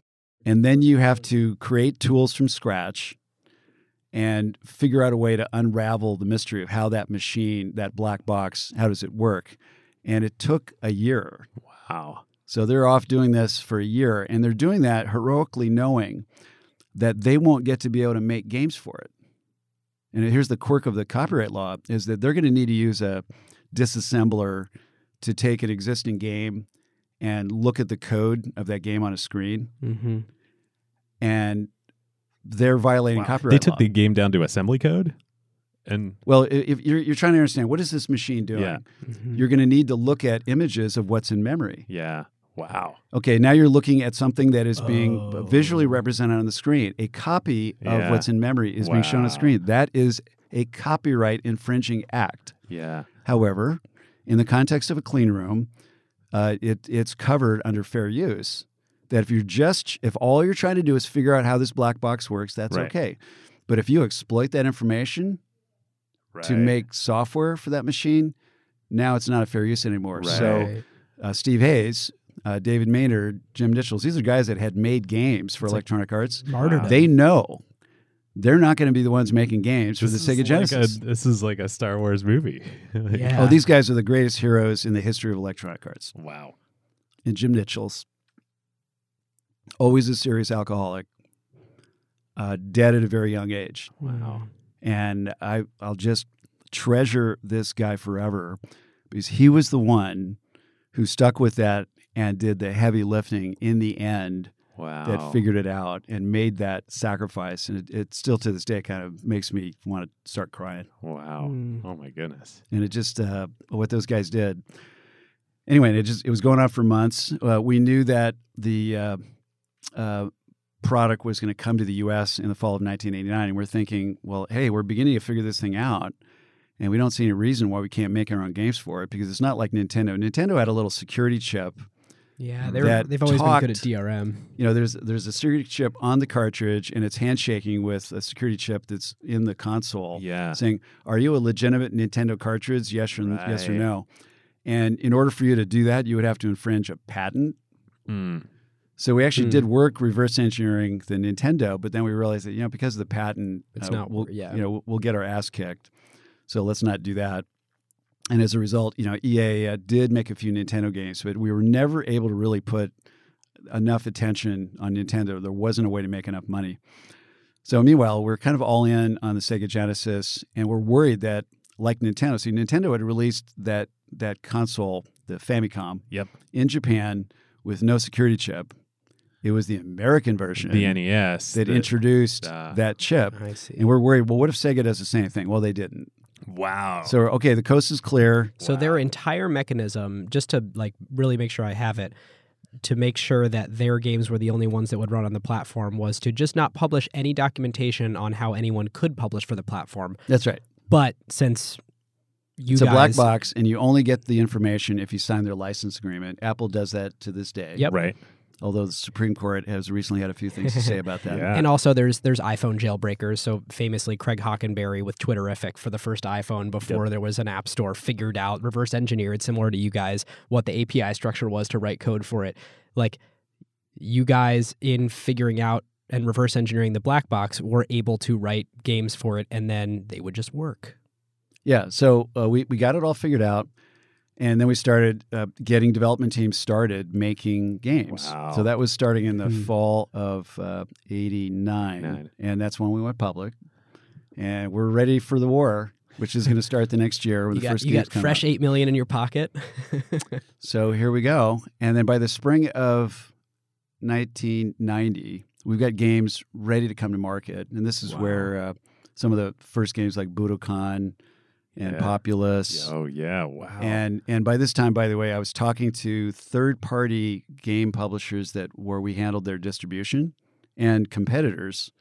I'm going around talking to a lot of people saying, "Hey, You're this is forming what, an alliance. this is what we're doing." And if you want to be partners with us, uh, there's di- various ways Mm. we can partner with you to have us all operate something. It's a little bit like what Epic is doing now, challenging Google. the Steam Store and Yeah. Google Play. Yep. And So- I'm really so delighted to see that. By the way, I mean, I just I love what they're doing. Yeah, this seems to be a theme in, in, in your career is figuring out how to um, allow the the creators of the games to have that more direct relationship. Yeah, with and the- honestly, it's really simple. What I've always been passionate about is Mhm. the power of the medium and the freedom of creative people to exploit it Mhm. in a variety of ways that the public can have access to. Mhm. So, uh, anybody that wants to come along and choke that to death and control it and prevent certain things from being viable, yeah, not a fan. Yeah. yeah, Well, And- it ends and- up. It, you're right. It ends up like in a creative art form like this. It ends up killing. it. I mean, look at uh, look no further than the state of gaming in the App Store. Uh, you know, Fortnite being a notable exception over the last. Yeah, you're four or right five because you, years. you have a success Yeah. rate now. It's like one in a thousand Yep. That, of apps that actually make money. Yep.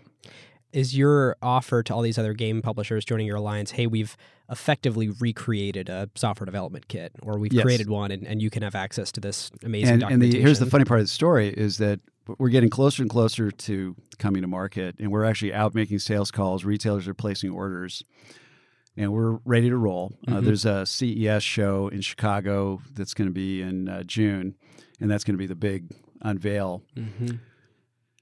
And about i don't know 45 days before that i thought you know i'm really committed to this plan And at the same time, as a CEO of a public company and as a competent executive, maybe I ought to go talk to Sega and see if we could actually maybe partner. Mm-hmm. And I'm thinking, I don't really want to do that. And I said, Well, yeah, but you really, you really ought to do that. anyway, so I called up the chairman of Sega, who actually is the founder of Sega. Sega was Wow. started by David Rosen. He started it in Japan. Well, he, he had been a, a ser- American serviceman after the war, Wow. and he had noticed the uh, soldiers after the war that were assigned to, to be there. They had a lot of free time with nothing to do, and there was Mm. demand for like pinball machines yeah, and stuff like that. pachinko machines, right? And so uh, Sega was actually one of the f- first makers of you know mechanical you know uh, games to go onto military bases. Oh, wow. So that's how Sega actually got started. I did not know that. I just thought it was a, a Japanese company. and of course, then it became a, a pretty big business uh, globally. And eventually, uh, Nakayama-san, who was the leading distributor in into the channels in Japan, he ended up uh, uh, buying out the company. Wow. And uh, D- David Rosen had actually pre- had sold it to an American company before that, and so he was out of it. And Nakayama-san brought him back in as chairman. Wow. Anyway, so I called up David, and he's basically saying, "Are you crazy? Are you nuts? You're running a public company. Uh, we're going to destroy your stock price when the news hits about us suing you.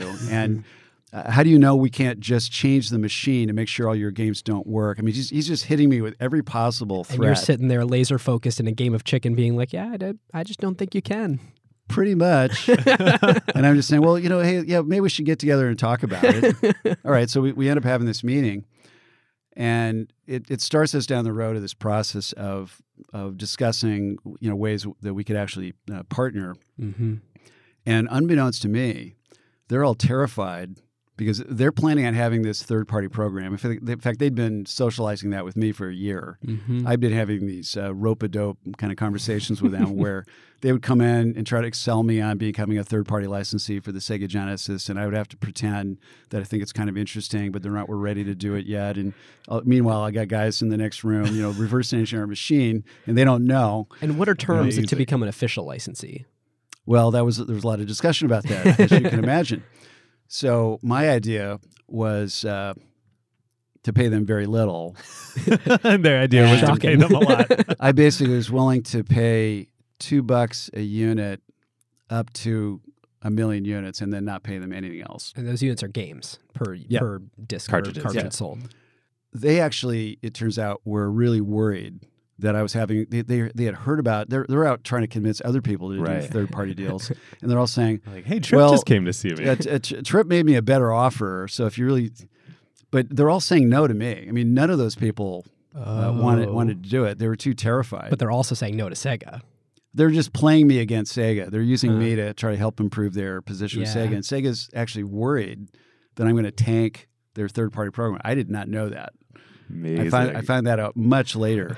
Meanwhile, I'm thinking I don't have to make this deal with Sega. I mean, this, this is the thing about any kind of negotiation. You need to have leverage, Mm-hmm. and being able to be committed to a position helps you get leverage because the other side thinks, yeah, okay, that's what they're committed to. Mm-hmm. And in this case, I was fully convinced we didn't need to have a license. So I, you know, there's no way they can force me to get a license. I believe I'd be happy to go to court instead. So they're, they're beginning to catch on to that. And we, we get down to the point where, okay, the only we're pretty much in agreement on everything else. The only things at issue is they would like to get $2 per unit forever. Mhm. And I want to cap it At two at a million. million units. Mm-hmm. And everyone on my management team is saying, Trip, you've done a fabulous job. Take the $2 per unit and forget about the cap. And I'm saying, you know, I pretty much know that uh, they're going to sue us. And I, and I really am convinced that what we're doing is completely legally correct. And I don't mind playing this out. And I know that they'll sue us and we'll be prepared and we'll go through document discovery and they'll see us engage with that. And then we'll maybe be moving towards going to court. And they're going to reach a point where they realize that we're going to fight it out all the way to the end and that they can't beat us. And then they'll drop the uh, $2 per unit thing and settle for the cap. And I'm willing to play it out that way, even if it takes six months. Did they realize the power of Madden football at this point? no, we'll come back to Madden. Anyway, I'm having this conversation with my staff, and they're all rolling their eyes. And lo and behold, I get on a plane, I go to CES, and David Rosen and our lawyers hunker down, and they agreed Wow. to what I was what I wanted. So we we never had to go to court. Wow. And th- again, uh, I don't really I didn't really understand at the time uh, that I had so much leverage because they were afraid that CES is going to start and we're going to make this news and we're going to blow up their third The party third-party program. They're Right. launching soon. I already knew I had no program with others. they apparently didn't know that. Oh my god! Just flying right in with a bluff uh, the whole I time. was, I was just a little lucky there wow. And didn't have to go through that harangue of six months of the, tr- stock price getting trashed. What- But by the way, the, the, when the when EA went public, the market cap was eighty million, okay. Sorry. but then it dropped to sixty million, Ah. and and this persisted. I think we actually hit bottom later that year. So here we are announcing we're going to do Sega, but the the market's going. okay. Who the hell is Sega? Sega's got no position in this business. We don't know if that's going to lose them money or what. You know, nobody's talking about it. And then we, we just started cranking out better quarterly results, uh, astronomically better quarterly results Wow. for the next several Mhm. quarters. And it took another, I don't know, maybe a year or two. And, the and the company up to- was worth two billion. I mean, it, Wow. it just really transformed in the next year or two. And was that Madden for Sega that just created all that revenue? Well, uh, we already had Madden almost finished by the time that negotiation uh, Mhm. wrapped up, and it was going to ship, I think, in September of Mhm. 1990. Mhm. And it was it was not too long after that show that Sega contacted us and said, you know, it turns out that our developers that are making our football game, which the, with, they had made a deal with Joe Montana to be their Right, right, right. uh, platform yeah. spokesperson to Yep. promote their whole uh, product line. And they thought, well, hey, uh, part of their deal with him being their television spokesperson included putting his name on a game. Which is hard. Like you guys. Oh, so he was spokesperson for the Genesis console. Yes. Wow. And their entire uh, business. So they had they had a studio, outside studio, a developer making that football game, Oh man. and they found out that that game was going to miss Christmas. Oh, so they, wow. they they contacted me and said, "Hey." So Nakayama-san gets on the phone with me and say and says, uh, uh, "For the good of the platform that uh, we all depend on here, you need to make a sacrifice for the team by taking Madden and changing it into Montana football, and we'll pay you some money for that, and then we'll all have a successful Christmas." And uh, at least one of my high ranking executives said, Yeah, that's a good idea. Let's do that. And I looked at him and I said, What? we have no the goose. way. Like we have the goose. We've It's already taken this game to our uh, best uh, r- uh, retail customers. They've we've already Yeah. got thousands of orders for the thing. This is going to be a, a key franchise for us. Uh, you know, I've been waiting years for for this. I'm not going to give it to them. Right. And then and then I thought about it and go, well, wait a minute, we can do both. So I go back to Sega and I say, okay, here's the deal. Huh. In six weeks, we're going to hand you the game. That's going to be Joe Joe, Montana Montana, football. football. Yeah. You're going to give us two million dollars in cash. I got my two million dollars back, and we literally cranked out this different game in six weeks by taking Madden and basically dumbing it down. So, look, I, I had put the playbook together. so the Sega version had, I think, 135 plays. The Montana had 13. So wow. I took out 90% Yep. of the plays. Yep. Uh-huh. And then instead of the uh, sort of half 3D camera Top view, down. Yeah, yeah. like Jim Simmons, the engineer that built this uh, Genesis version, uh, he, he he basically invented this idea of the the fake 3D Yeah, the- angle The 16-bit 3D. with Oh. uh, scaling of the sprites, Yeah. so that it Whoa. it looked like the players were a little more like Right. 3D objects. So he could just they really remove that scaling factor. the factor. safeties back We at the uh, Well, yeah. uh, in, in Japan, by the way, the sports games were known as big head games. Yeah. Where, where it was a little That's right. cartoony with a right. baseball player with a really big head. So, okay, we're going to give him that. 'Cause I knew that I knew that didn't sell in America. And and then we're going to give them a really plain 2D top down camera view. Wow. And then and then we took out some other stuff and it felt okay, now it's not threatening. It's not going to interfere. It's not really going to it's going to be an arcade thing.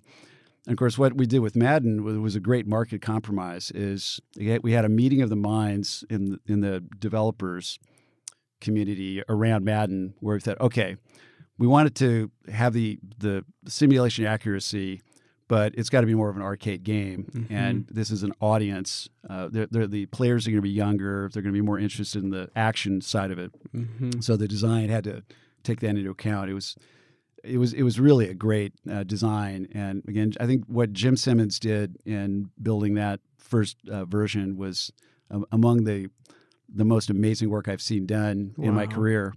And that engine that he built was so good that we immediately turned it into the hockey game. And that was the Mm, oh, debut of yeah. our first hockey game. Huh. Remember that hockey game? Wow. Huh.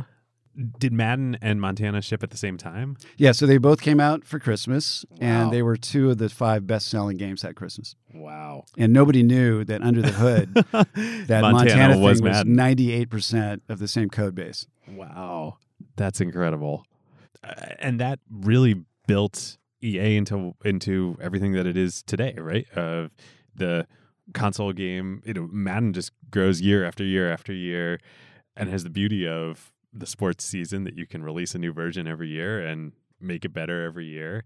Um, Yeah, that was one thing that uh, I had grown up uh, playing that game Strat-O-Matic, right. where every year you got new cards because the players have changed teams and they they had performed differently and their stats are different, and you want the the real thing. You know, therefore Mm-hmm. you want you want the the current players at their current levels of ability. Mhm.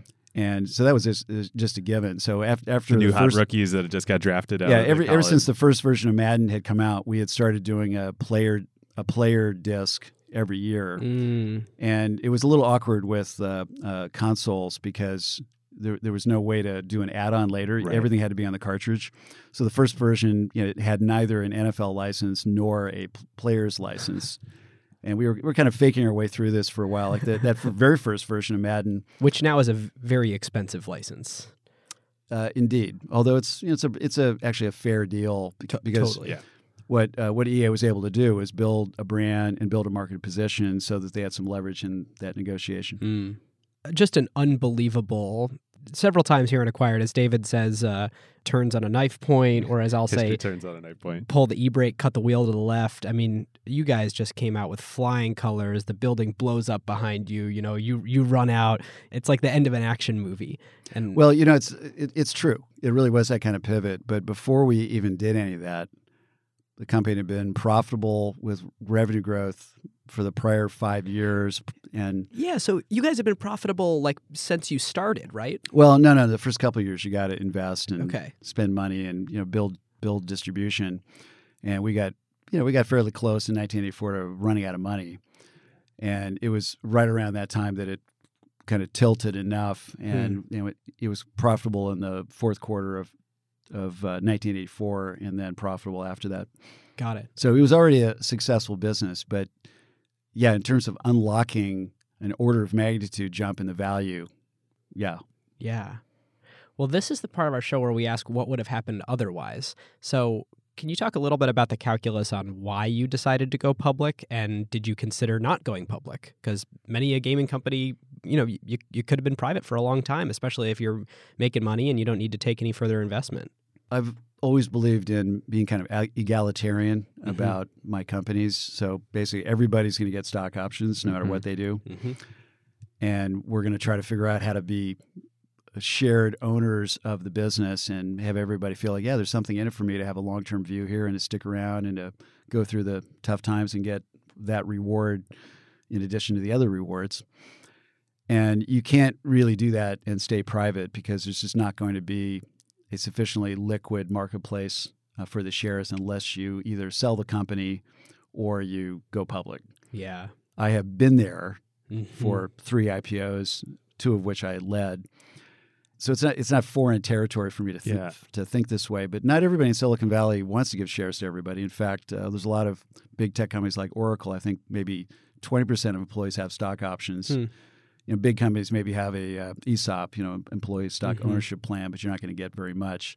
I've just always believed in everybody sharing in that, and and then you've got to have some long term plan for how you're going to get to liquidity. Were you facing pressure from shareholders saying, "Hey, we really should, you know, it's been however many years, Seven years. I seven years, we really should think about returning capital to Yeah, well, these and these three and- IPOs that I was around, Apple went at a time when it was perfectly appropriate for Apple to do it, Yep. and it was a mixed blessing because it clearly changed the culture of the company in a negative way, but it really did help put the company on the map and give it plenty of uh, Mhm. resources.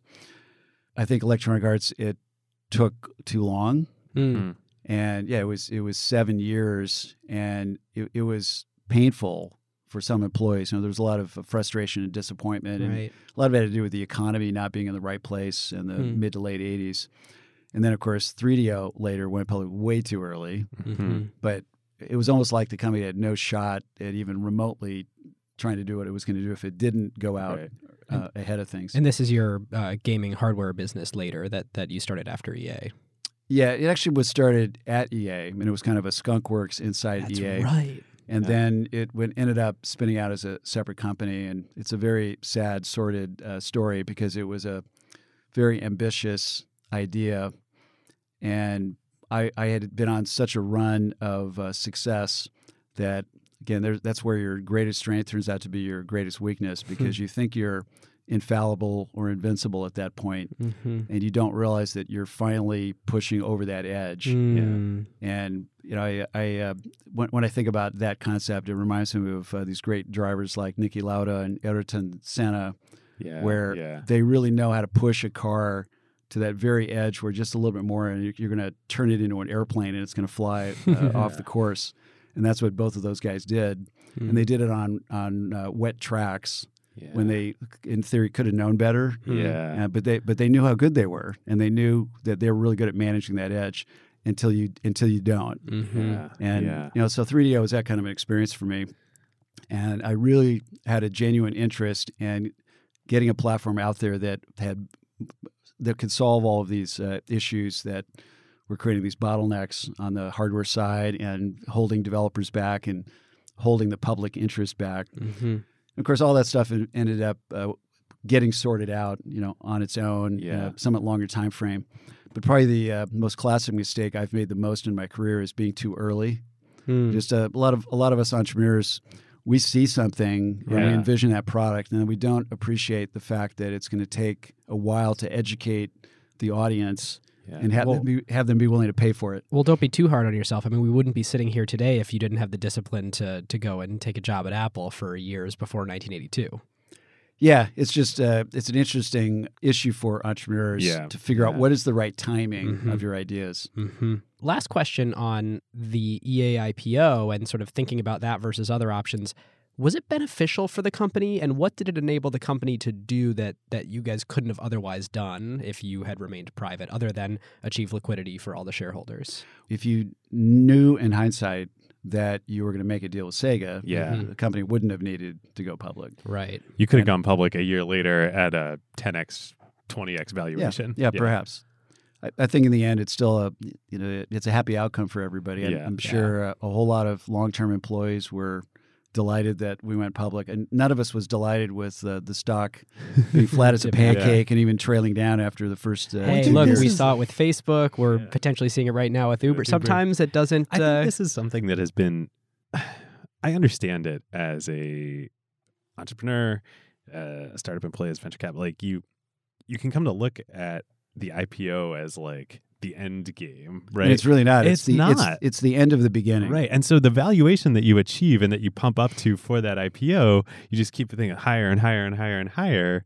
But as we've seen with Facebook and as the story is still to be written on on Uber and Lyft, what happens after the IPO matters just as much, if not more, for your ultimate valuation uh, and, and liquidity, where you decide to cash Yeah, out. Yeah, and again, in hindsight, I can clearly see that uh, 3DO it wasn't a solid enough business proposition to really deserve to be started in the first place, and it definitely uh, was not a good idea to take it public. Yeah. And that, I think if you're going to take something public, you've got to have a really concrete idea of what operating business model you have that you're Mhm. going to be able to continue to systematically move forward and and, and fairly steadily improve upon.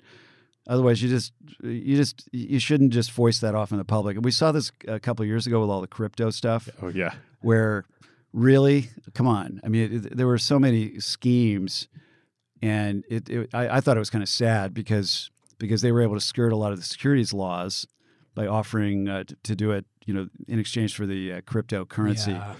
And yeah, a lot of those chickens have come home to roost. Yeah. Should we bring it home to grading? I think we should. Trip, the way this all started was in an acquisition we grade with all these years of hindsight. Was it a good idea for the big company to buy the little company? Was that a good use of, of capital?